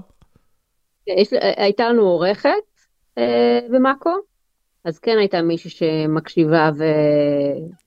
ומגבילה אותנו. בעיקרון, תראה, בגדול, מאקו כמעט לא מגבילים בשום דבר. בסאטירה, לשמחתי, אה, כל, כמעט כל האייטמים שהצעתי, שהעליתי בוואקו, אה, הם בסדר מבחינתם. אה, כל הפרקים של הפודקאסט של וואקו, זאת אומרת, הם מאוד מאוד מאוד פתוחים בעניין. לפעמים אנחנו קצת, שוב, השאלה היא תמיד, בהומור שחור השאלה היא תמיד האם זה, האם ההומור, האם אה, טיב הבדיחה מצדיק את האופנסיביות שלה. אה, ובסופו של דבר אם אנחנו נספר בדיחה שסתם תהיה חסרת טעם אז אנחנו נגביל את עצמנו או בעריכה או... מה זה, מה זה בדיחה חסרת טעם? מתי בדיחה היא חסרת טעם? לפעמים אתה מרגיש ש, שדברים מסוימים נאמר, נאמרו רק בשביל ליצור את השוק value, להגיד את הדבר המזעזע, ובסופו של דבר אין הרבה תחכום באמירה שלך, זאת אומרת, בסופו, הדבר המצחיק שאתה אומר צריך להיות לו כמה שכבות, בשביל שהוא באמת יהיה מצחיק. צריך להיות לו איזושהי אירוניה, איזושהי אה, אה, הקצנה שהיא, שבעצם מצביעה על, על, על הכיוון ההפוך. זאת אומרת, יש אה, ניואנסים בתוך הדבר הזה שלפעמים כשאתה סתם אומר אה, קקי פיפי, אז זה ברור לכולם שאתה לא ניסית להגיד בזה שום דבר. בדרך כלל האמירה מצילה את הבדיחה. אה, והרבה פעמים קורה שיש בדיחות שהן לא, לא זה ולא זה, ואז אנחנו או נוריד אותן בעריכה, או מלכתחילה נגיד אחד לשני, טוב יאללה שתוק. אה, איזה, איזה... הפרקים הם נעים בין חצי שעה לשעה, כן, זה ניכר שהם עוברים כן. עריכה, אני סקרן כמה חומר גלם לפרק אה, ערוך יש בסוף, זה 10% או שזה 50%? אה, יותר לכיוון החמישים. העניין הוא שאנחנו נורא, אנחנו הרבה פעמים נותנים לעצמנו להפליג באיזשהו ויכוח, הרבה מעבר לרלוונטיות שלו, כי לפעמים, בעיקר בגלל שאריאל הוא, אה, הוא גם מאלתר מבריק וגם יש לו את הקטע הזה שכשהוא מתחמם ומתחמם ומתחמם, זה נהיה פתאום טוב. יוצא לו איזו הברקה. כן. אה, דווקא מתוך, זאת אומרת לפעמים הוא ובוקסי יריבו איזשהו באמת ויכוח סופר גנרי על ימין ושמאל, כן לשטח את עזה, לא לשטח את עזה, אז מתרבים על זה איזה חצי שעה, ואני אומרת זה כבר לא מצחיק, זה ויכוח מה זה משעמם, אנחנו כבר יודעים את כל הדעות של כולם, אבל אני יודעת שאחרי חצי שעה של הוויכוח הזה אריאל יגיד פתאום איזה משפט שיתמצת את כל הוויכוח בצורה כל כך מדויקת וכל כך חדה וכל כך מצחיקה, שזה שווה לחכות את החצי שעה הזאת בשביל לחתוך את המשפט הזה ולהשאיר אותו. זה באמת יכול להיות חצי שעה? לא חצי, אני מגזימה, כן? אבל אני אומרת, הרבה פעמים אנחנו מפליגים קצת בוויכוח, כן. בשביל לראות, לא תמיד זה קורה, כן? לפעמים זה פשוט הוויכוח דועך אה, מאליו אה, לתוך משהו משעמם, ואז אנחנו גם כן חותכים את זה. אנחנו רוצים באמת שזה, לי חשוב, אני נורא אוהבת מוצרים אה, מהודקים. כן. גם תמיד המערכונים והסרטונים שאני עושה, וגם השיחות המאוירות, אני, אני יושבת אחר כך ואני אני חותכת נשימות של אנשים בין מילים. אני לא אוהבת את הרגע שבן אדם לוקח נשימה ואז יש שנייה וחצי של שקט. כן. זה כאילו, זה מוריד לי. אני נורא צריכה שיהיה לזה קצב מאוד מאוד מוזיקלי של הדיבור ושל הפאנצ'ים. כן. וזה הסגנון שלי. אז אנחנו עושים, אז גם בפודקאסט אנחנו צריכים נורא להדק את זה. יפה. אה, בלייבים שלנו אז אנשים קצת יותר נחשפים ל... לכל השאריות הגזורות שמסביב אה, בלייב. כן. אה, ארז פרץ כן. uh, כותב, yes, איזה כיף איתה, מה הדבר הכי גדול שאת חשבת לעשות ולא נתנו לך? מה הדבר הכי... היה איזשהו פרויקט לפני כמה שנים שרציתי לעשות במאקו, רציתי לעשות לקראת יום העצמאות איזשהו פרויקט, לא בדיוק, לא ממש הטרלה, יותר משהו יותר אה, נייתן פילדרי כזה, שבו אני אה, מנסה להקים אה, יישוב משלי, כמו, כמו התנחלות כזאת, פשוט לנסוע, לקחת כמה רהיטים, לנסוע לאיזה גבעה, אה, להקים איזשהו מאחז. מעלה רחלי? מאחז רחלי, כן, כאיזשהו משל, לא רק על ההווה הפוליטי של המדינה, אלא גם משהו שמתקשר גם ליום העצמאות, לחומה ומגדל, לאיך, לפרטאצ'יות שבה המדינה נוסדה. להיכנס לכל הבירוקרטיות של איך להקים עיר ומה נחשב עיר, כמו שבזמנו מספיק שהיה חומה ומגדל בשביל ש... בשביל ש... אתה יודע, חומה ומגדל היה הטרלה. אה, אז כאילו גם כאן לבדוק מה המינימום הביוקרטי שדרוש לעיר ו- ולעשות אותו בצורה אה, מלאכותית כדי להשיג את האישורים הנדרשים, זאת אומרת לעשות איזשהו פרויקט על כזה. להקים שבודק, עיר בישראל. להקים עיר בישראל שבתוכה תקפל את כל האמירה על, גם על ההווה הישראלי וגם על, על, על, על, כל, על כל הבסיס שעליו אה, נוצרה המולדת שלנו. לא נתנו לך. וזה לא כל כך התקבל, זה קצת... אני חושב שזה יכול להיות נהדר, זה נשמע גאוני כן, ממש. אתה שוכח שמאקו זה מקום שבו אה, תקציב ההפקה לכתבה זה צלם. כן. צלם ו- ויום צילום. כן, כן, כן. זאת אומרת, כן. אין פה, אני לפעמים, אני באמת הזכרתי את נייתן פילדר בתור מישהו שבאמת עושה את הדברים האלה, ויש לו, ויש לו את התקציב, יש כן, לו הפקות ענק. הוא מצליח ענק. להביא את התקציב. ברגע שיש לך הפקת ענק, שזה, לא, שזה תקציב, שזה כוח אדם, שזה אנשים שיעשו תחקיר שנים, שזה, שזה, שזה טייקים, של אתה יכול לקחת בן אדם, לעשות איתו, ללכת איתו חודשיים, ואז להחליט שאתה לוקח בן אדם אחר, כי הוא יוצא יותר מצחיק. כן. זה, זה דברים שבסופו של דבר אתה מגיע לתוצאה מושלמת שהיא כביכול מציאות, אבל היא, היא כבר, היא, היא, היא בנויה כל כך. כן. אה, עד, עד לנקודת שלמות.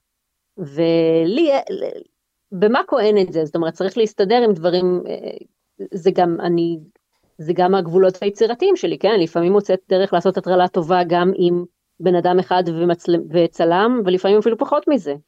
ארז טל היה עושה דברים כאלה בזמנו. שמה?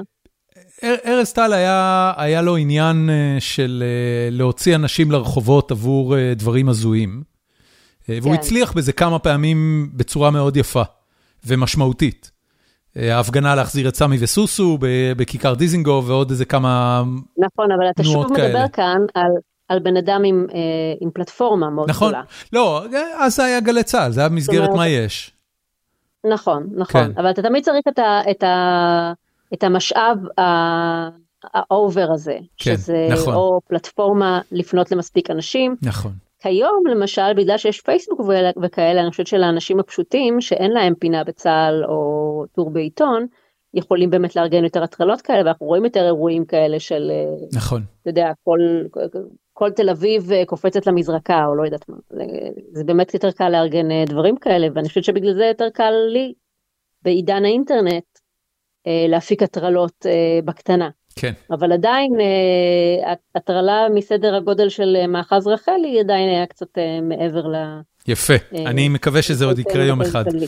אה, ניב בי, בי, בי, ב, לא יודע, בי, שם משפחה, יש איזו מדהימה. תשאל מה הדבר הכי מגעיל שרפרף עשה. זה עניין? כאילו רפרף עושה... לא, האמת היא שבניגוד, לא, כי כשהוא, כשהוא היה בן שנה, אני כתבתי ואיירתי uh, ספר ילדים uh, שנקרא אוי רפי, שמתאר את התלאות שלו uh, ברחבי הבית uh, כשהוא אוכל דברים מגעילים ועושה דברים מגעילים. בסופו של דבר, רפרף הוא ילד פחות מגעיל אה, ממה שחרדתי, אני פשוט נורא, נורא מגעיל אותי הכל, אז אני ראיתי אותו בתור מפלצת נזלת.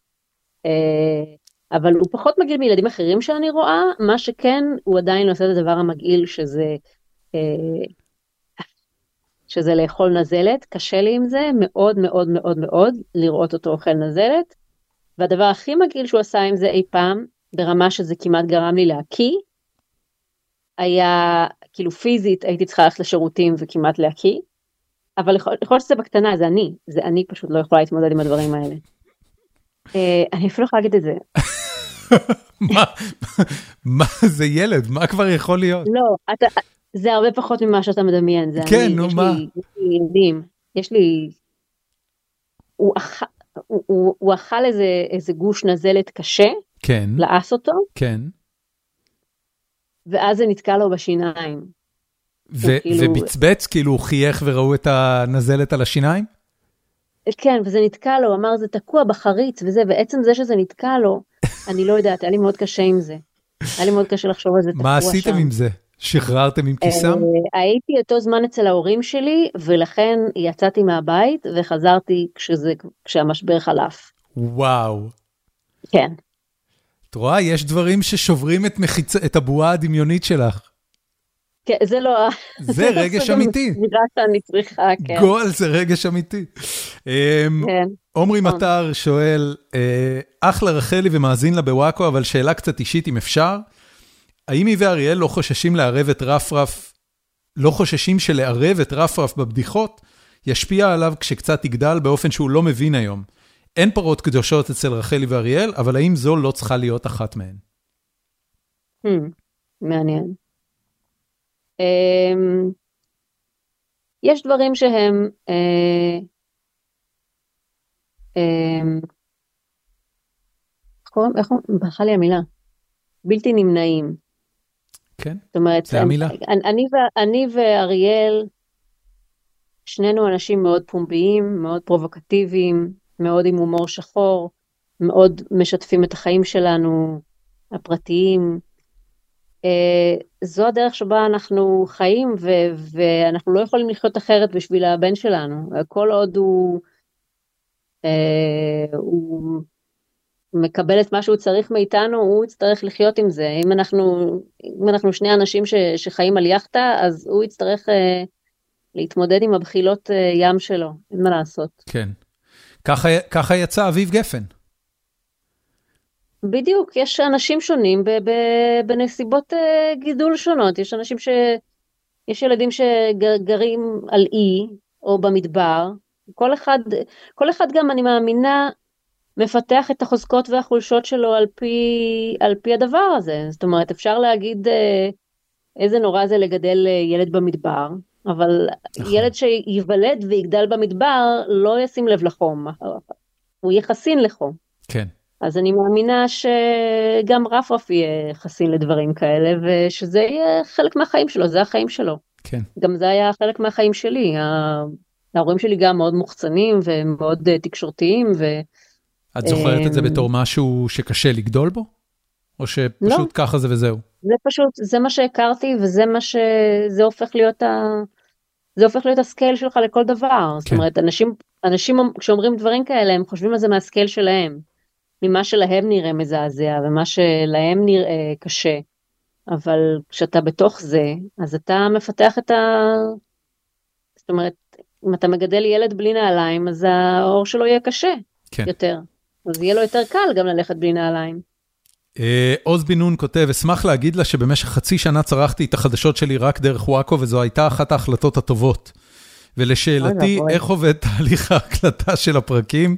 מה מזה אלתורים ומה מזה הכנה מראש? אוקיי, okay, אז התהליך זה שיומיים לפני, אה, לא, יום לפני הקלטת הפודקאסט, אני עושה רשימת נושאים.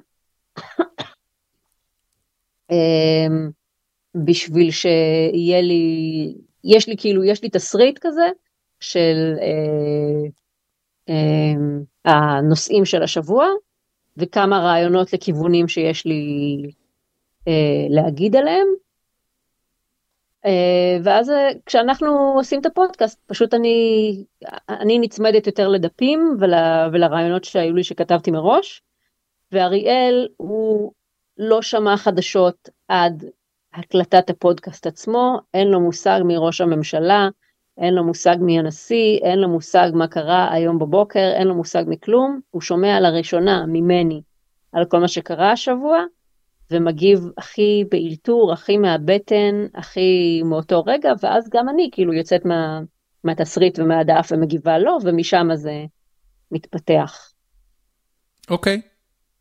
זה, זה עובד טוב? שיניתם משהו או שיפרתם משהו אה, בפרקים מאז שהתחלתם? כמה זה כבר? זה שנה? אני חושבת ששנתיים. שנתיים. כמעט. נראה לי בערך. אמ, לא כל כך שינינו, די... אה, אני חושבת שהתחדד, שינינו כמה פינות, אבל זה בגדול נשאר אותו דבר. אוקיי. אמ, חן מור כותב, תן לה חצי דקה לחשוב לפני התשובה. מי לדעתה הח"כ הכי מטומטם היום, גוטליב, ואטורי, אלמוג כהן או מאי גולן?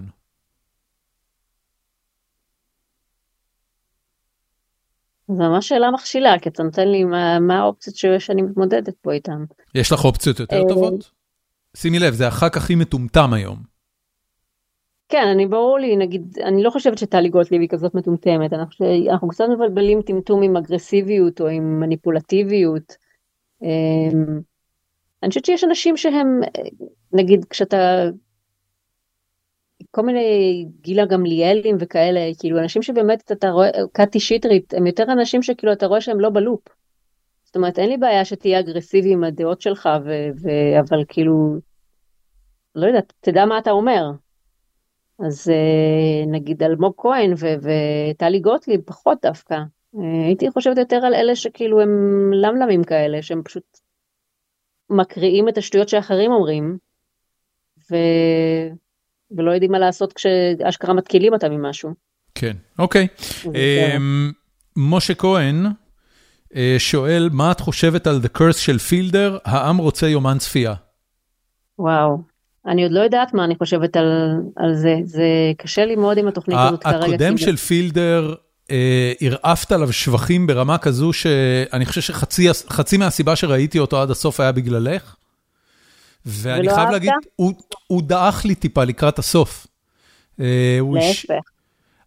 תראי, אולי, אולי זאת הייתה הכוונה, אבל, אבל הוא התחיל ממקום נורא מעניין, של ניסוי חברתי, אה, איך קראו לסדרה הזאת? אני לא זוכר עכשיו, זה כבר היה לפני שנה נראה לי. ריהרסל. ריהרסל.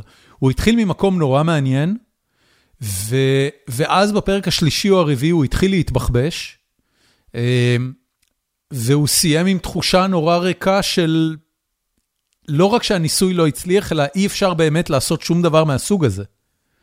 כן. כן, אני יודע. יפה. But I knew that already.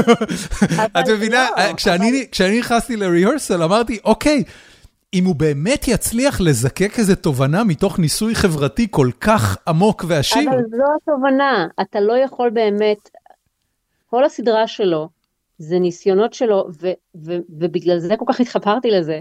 להכניס סדר בכאוס. כל הסדרה הזאת היא ניסיונות שלו להוציא מעצמו רגש, למצוא את הרגש האבוד הזה, את, ה- את, ה- את הליבה האנושית הזאת, כן. שכל כך חסרה לו, שהוא לא מצליח הוא מנסה לייצר אותה בצורה מלאכותית, הוא מנסה לבנות סביבה את התפאורה שתייצר אותה, כן. לבנות סביבה את התנאים שייצרו אותה, כן. לגייס את השחקנים שייצרו אותה, ובסופו של דבר הוא לא מצליח. נכון. הוא מגיע עד לנקודה שהוא עצמו צריך לשחק את, ה, את, ה, את הרגע, הרג, היה לו בסדרה איזשהו רגע מזוקק של רגש, שזה כשהילד אה, אומר לו שהוא רוצה שהוא יהיה אבא שלו. נכון.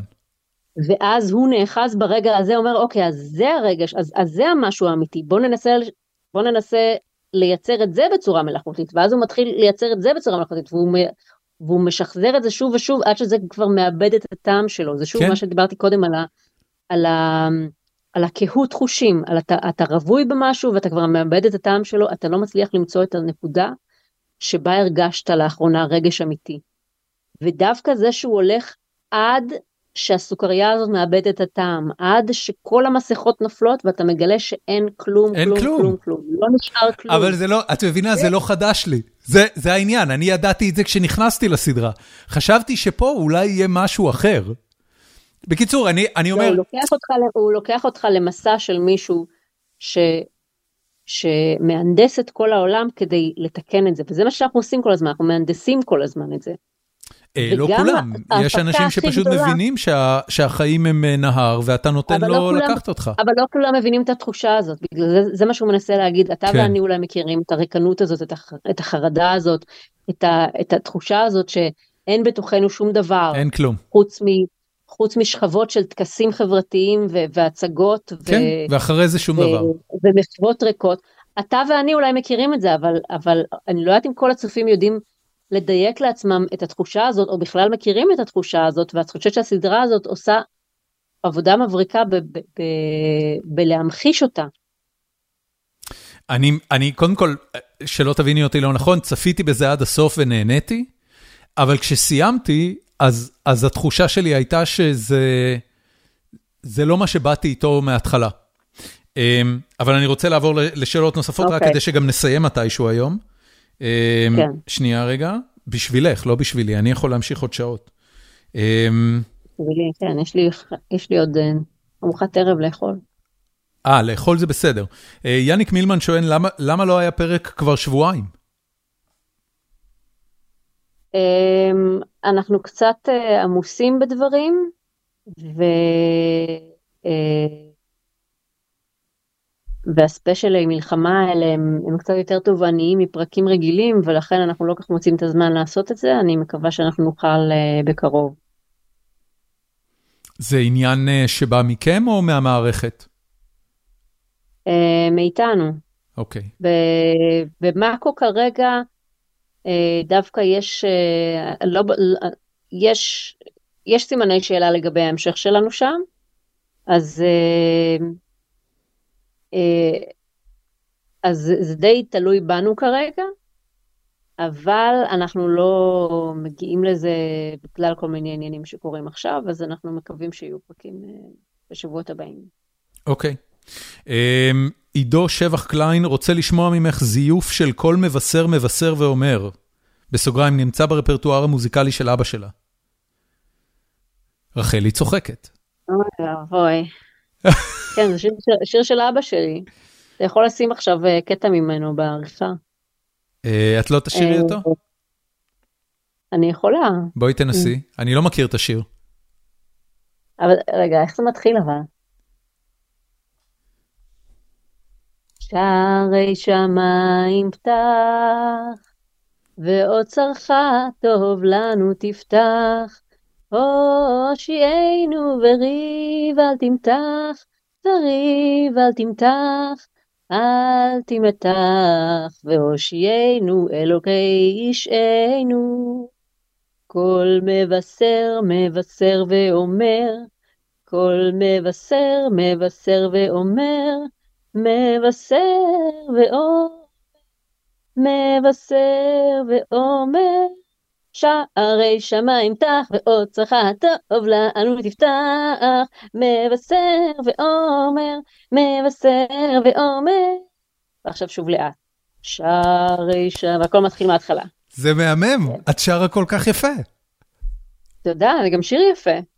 זה באמת שיר יפה, אבל אה, את יודעת, התנודות בטונים וזה, את עושה את זה ממש טוב. עברת הכשרה מוזיקלית? שרת עם אבא שלך? הייתי במקהלה של אבא שלי, הוא עושה לנו גם כל מיני תרגילי אה, שירה וכאלה, כן? מהמם. וואו, איזה יופי. איזה יופי. אמ, בואי נראה מה עוד. שאלות, מלא מחמאות. איזה כיף, רחלי, את כל כך מוכשרת. ומצחיקה, רק תמשיכי ככה בדיוק. זה מענת. הייל לו רק. היה לי לב אנושי שיכל ליהנות ולהתבשם מהמחמאות הללו. מי, מי, אולי הקוסם ייתן לי. בדיוק, מי, מי בקוסם רצה לב? זה האריה? לא, אה, איש הפח. איש הפח רצה לב, אוקיי. כן, אני אמ, פח. מתן. מתן פרידהבר כותב, אה, תארי את מערכת היחסים הסופר מוזרה שלכם עם אבישי בן חיים. זה יותר יחסים של אה, אריאל נראה לי. אה, אריאל, יש לו מערכת יחסים מאוד מורכבת עם כל ההגות המזרחית החדשה. אריאל הוא ישראל הראשונה פר אקסלנס, או שיש לו ישראל השנייה בגנים? אריאל הוא ישראל הראשונה שמרגיש שהוא הגיע קצת מאוחר למסיבה הזאת. כי הוא גבר לבן straight, שבשנייה שהגיע לפרקו, כדי סוף סוף להגיד את דברו לעולם, אמרו לו, נגמר התור שלך. והוא אמר, אבל עוד לא התחיל התור שלי, רגע. כן, איזה אכזבה. אז הוא מאוד מתוסכל מזה, כן. אמ, אה, אז אה, כאילו, אבישי בן חיים הוא, קודם כל הוא, עד כמה שהבנתי, הוא חולק איתו, הוא מסכים עם התיאוריה שלו, הוא פשוט חושב שהתיאוריה שלו, אה, כלומר, שאבישי בן חיים אומר שהתיאוריה שלו היא, היא חיובית והוא רואה אותה כשלילית, אבל שניהם רואים אותה כנכ, כנכונה. זאת אומרת, זה נכון שמה שמגדיר את ה... את ישראל השנייה זה הלאומיות והמסורתיות והיכולת להעלים עין, אבל זה בדיוק מה שיגרום אה, לאובדנה או משהו כזה. אה, אבל הם ביחסים מאוד טובים, הוא עושה לו הרבה לייקים, והוא גם אה, מאזין קבוע של הפודקאסט. יש סיכוי לארח אותו באחד הפרקים הקרובים?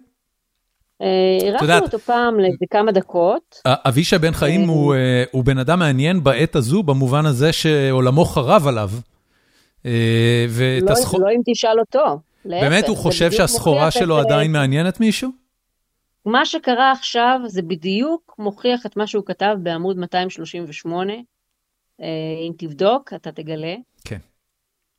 הוא, אני בטוחה, הוא, הוא תמיד מאושר, כל מה שקורה מאשש את התיאוריה שלו. הוא, הבן אדם הזה אה, חי אה, טוב ומאושר עם עצמו ושלם, הכל, כל העולם מאשש אותו ללא הרף, מדי מעניין. רגע.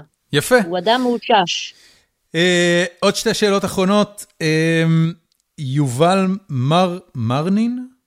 מרנין שואל, האם החפרנים יחזרו?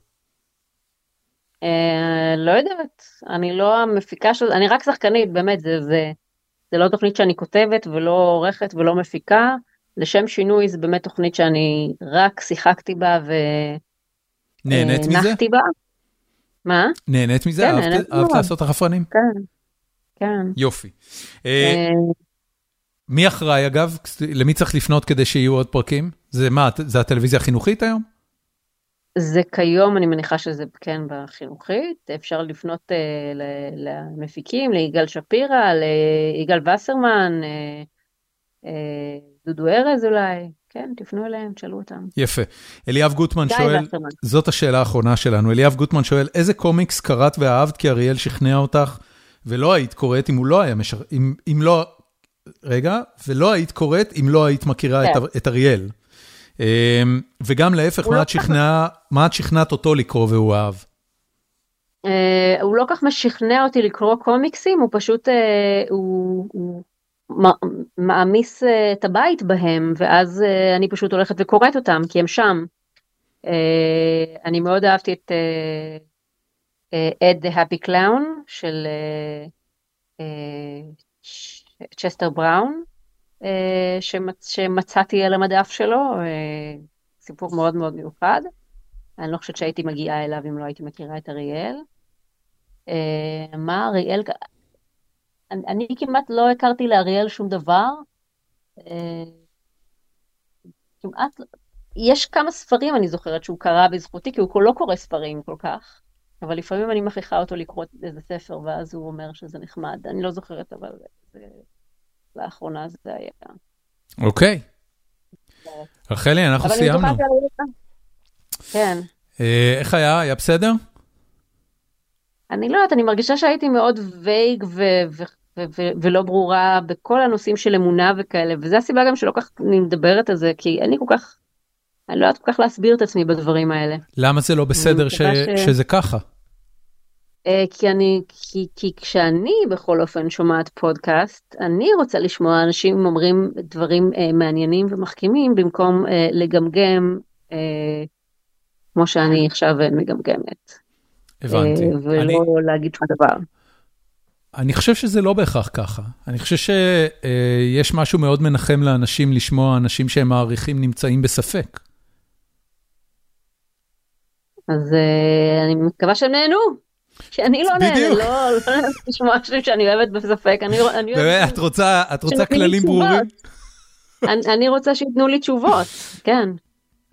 מתי בפעם האחרונה שמעת מישהו שאת מעריכה שנתן לך תשובות ברורות, שהיו חסרות לך? אני לא יודעת אם הן תשובות ברורות, אבל תשובות uh, מעניינות תמיד. Uh, מתי בפעם האחרונה שמעתי באמת? אני לא יודעת.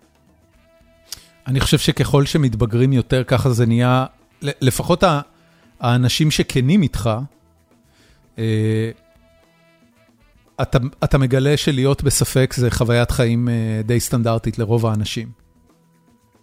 ולהתרגל לזה זה דבר חשוב בעיניי. אה, יש... אני חושבת אני... שגם גם אם יש לך ספק, אני שמחה לשמוע ספק קוהרנטי ובעל משמעות, יותר מאשר הספק ש...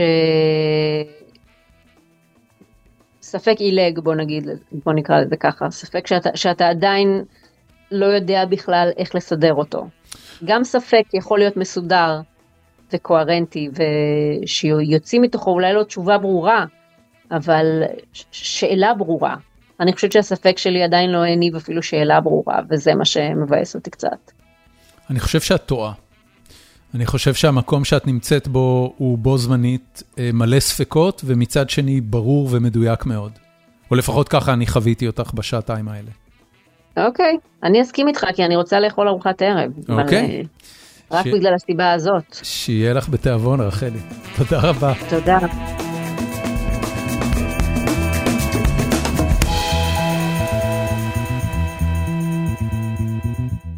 ועד כאן הפרק.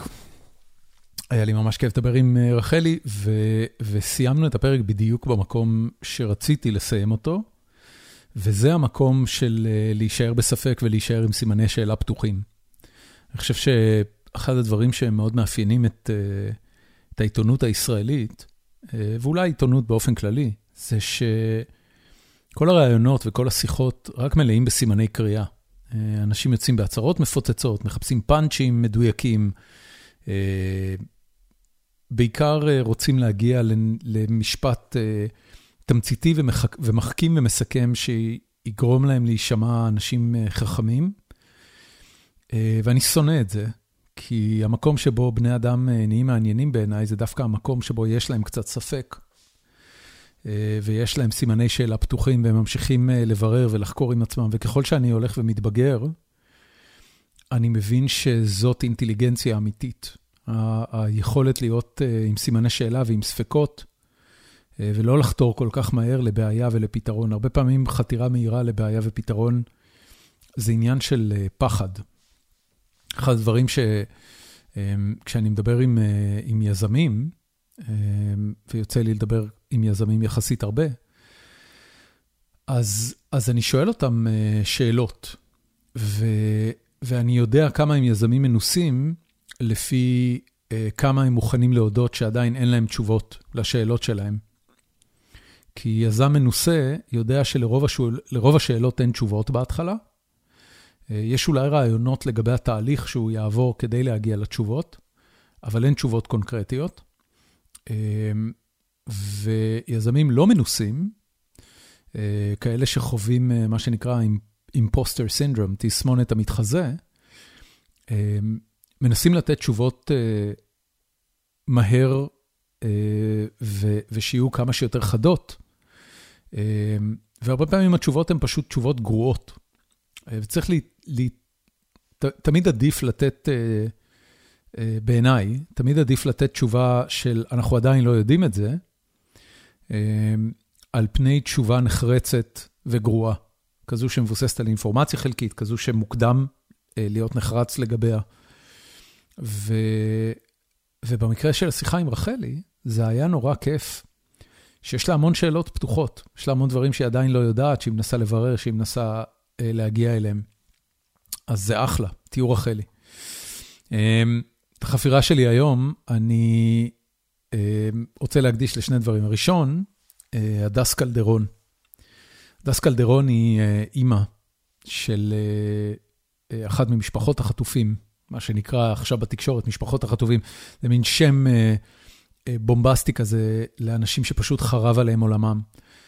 ו, וממש לפני שהקלטתי את הקטע הזה, אז ראיתי את הכתבה בערוץ אחד שהתפרסמה ממש הערב, שליוותה אותה לאורך המסע האישי שלה, מהרגע שבו המשפחה שלה, אימא שלה והאחיינית שלה נרצחו, שני הילדים שלה ובעלה נחטפו לרצועת עזה, ועד אתמול, כשהילדים שלה שוחררו. 52 או 53 ימים של תופת בלתי נסבלת, של מפח נפש וקושי בל יתואר. הכתבה הזאת, שהיא חלק מהתוכנית זמן אמיתי בכאן 11, זה מסוג, זה מסוג הדברים שאתה פשוט משתאה על העובדה שיש צילומים של, של החוויה האנושית המזעזעת הזאת בצורה כל כך קרובה, ולצערי הרב, במדינת ישראל יש אלפים של סיפורים כאלה עכשיו, יותר איומים ופחות איומים, וכולם איומים. והכתבה הזאת היא כתבה של עשר דקות, ש... שממש הייתה לי חוויה פיזית לראות אותה. כולה ראיתי אותה במסך מסך טלפון קטן, לא, לא משהו שאמור לייצר חוויה פיזית כל כך משמעותית על הגוף, אבל הרגשתי את עצמי לא נושם, והרגשתי את הדופק שלי עולה ואז צונח, ו, ו, ואני מכיר אנשים כמו הדס קלדרון, היא בקלות רבה הייתה יכולה להיות בת מחזור שלי, והילדים שלה דומים להפליא לילדים שלי, ו... וזה היה מזעזע ממש לראות את החוויה הזאת שהיא עברה, ו... וכמה טוב שלפחות לעת עתה היא מסתיימת ב... בהתחלה של משהו חיובי יותר, שזה החזרה של הילדים שלה. ככל שאנחנו הולכים ומתרחקים מה-7 באוקטובר, ומתבררים ממדי האסון, שמדינת ישראל עברה ושהחברה הישראלית עברה, ככה מתברר כמה האסון הזה הוא בלתי ניתן להכלה ולתפיסה. ו, ושום דבר חוץ מייאוש וזעם שמציף את הלב ואת המוח, לא קורה כשאני, כשאני רואה בוקר וצהריים וערב את כל התוכן הזה זורם אלינו. מנגנוני ההתנתקות וההדחקה עובדים שעות נוספות. ואני חייב להגיד, בהצלחה לא מבוטלת. אבל, אבל באמת מדובר במשהו בלתי נסבל לחלוטין, שמדינת ישראל עוברת עכשיו, ו... ואני לא הולך לתת מסקנות נחרצות לגבי איך צריך להתקדם מפה ומה צריך לעשות וכולי, כי באמת שהדבר הראשון כרגע הוא אך ורק בעיניי לפחות, להחזיר את האנשים שנמצאים שם. ברור לנו כבר מהאנשים שהיו וחזרו, שמדובר בתנאי שבי בלתי נסבלים.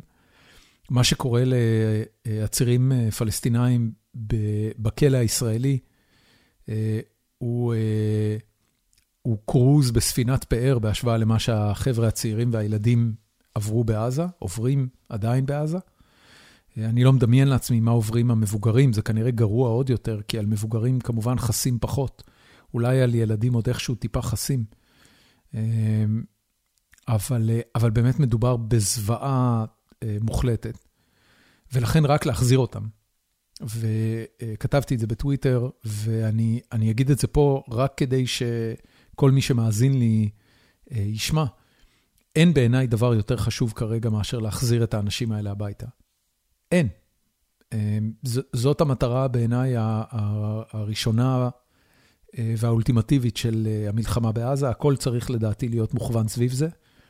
אני, אני, אני מצטער מאוד שממשלת ישראל לא מצהירה שזה הדבר הראשון, וזאת המטרה העיקרית והראשונה. ואחרי, יש מטרות משניות, אחרי זה צריך להתעסק בניטרול יכולותיו הצבאיות של חמאס. ובחיסולם הממוקד של כל המנהיגים שהובילו לאסון הנורא הזה. יש סדרה שלמה של מטרות אסטרטגיות שאני יכול לתאר לעצמי. אבל קודם כל להחזיר את כולם הביתה. במילים הפשוטות האלה. קודם כל להחזיר את כולם הביתה.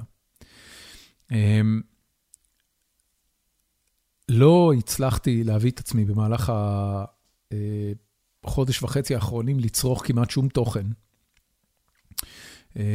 אני לא מצליח להאזין לפודקאסטים שאני רגיל להאזין להם, כי הם, הם נשמעים לי בנאליים בשגרתיות שלהם. ומצאתי את עצמי, בגלל שאולי עוד איכשהו, אה, אה, לא יודע, יש, יש איזה מין תחושה של אה, איזה תוכן בכל זאת מוסרי לצרוך בימים האלה, ואולי אפילו ליהנות ממנו.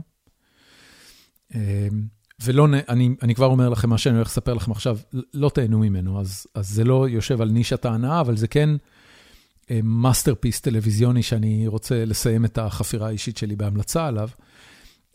נטפליקס קיבלו לשידור את שתי העונות של אה, הסדרה Band of Brothers, אה, שבזמנו, אם אני לא טועה, לא טועה, אה, שודרו בערוץ אחד.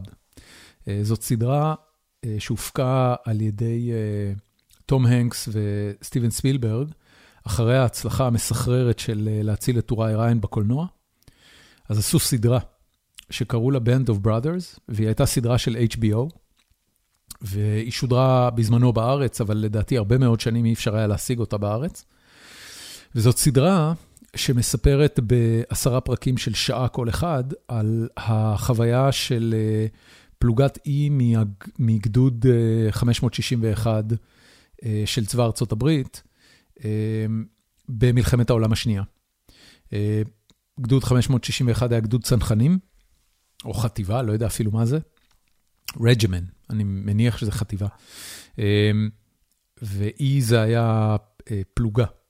אה, פלוגה אי בחטיבה 561. הם היו אה, צנחנים, ובניגוד להציל את טוראי ריין, שמתחיל בפלישה לנורמנדי, אז הם התאמנו במשך שנתיים, ואז צנחו בעורף האויב, יום קודם או לילה קודם, כדי לאגף את הגרמנים מצד האדמה.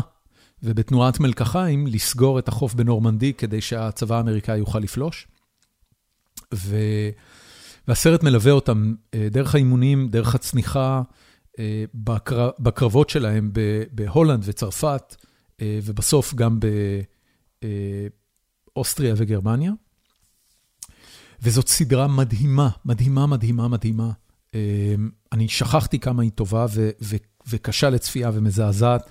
ואני לא חושב שמאז ועד היום נוצר משהו שמדגים את מלחמת העולם השנייה אה, בצורה כל כך אפקטיבית וגם אה, מדויקת היסטורית, כי כל אחד מהפרקים מוקדש לאפיזודה במלחמה שהם באמת עברו, אה, כולל הקרב על בסטון, מה שנקרא Battle of the Bulge,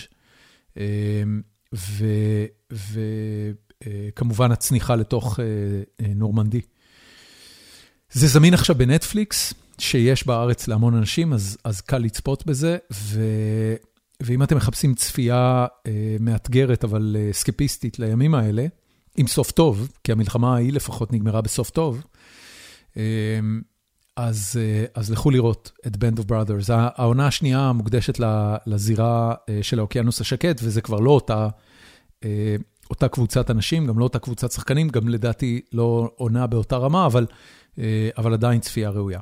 זהו, אז סיימתי בהמלצה הזו, ומפה אני שולח אה, חיבוקים לכל המשפחות שקיבלו את חטופיהם, וחיבוקים עוד יותר חמים, אם במקרה אתם מאזינים לאנשים שעדיין מחכים שיקיריהם יחזרו. הלוואי שהם יחזרו כמה שיותר מהר. תודה שהאזנתם, נתראה בפרק הבא.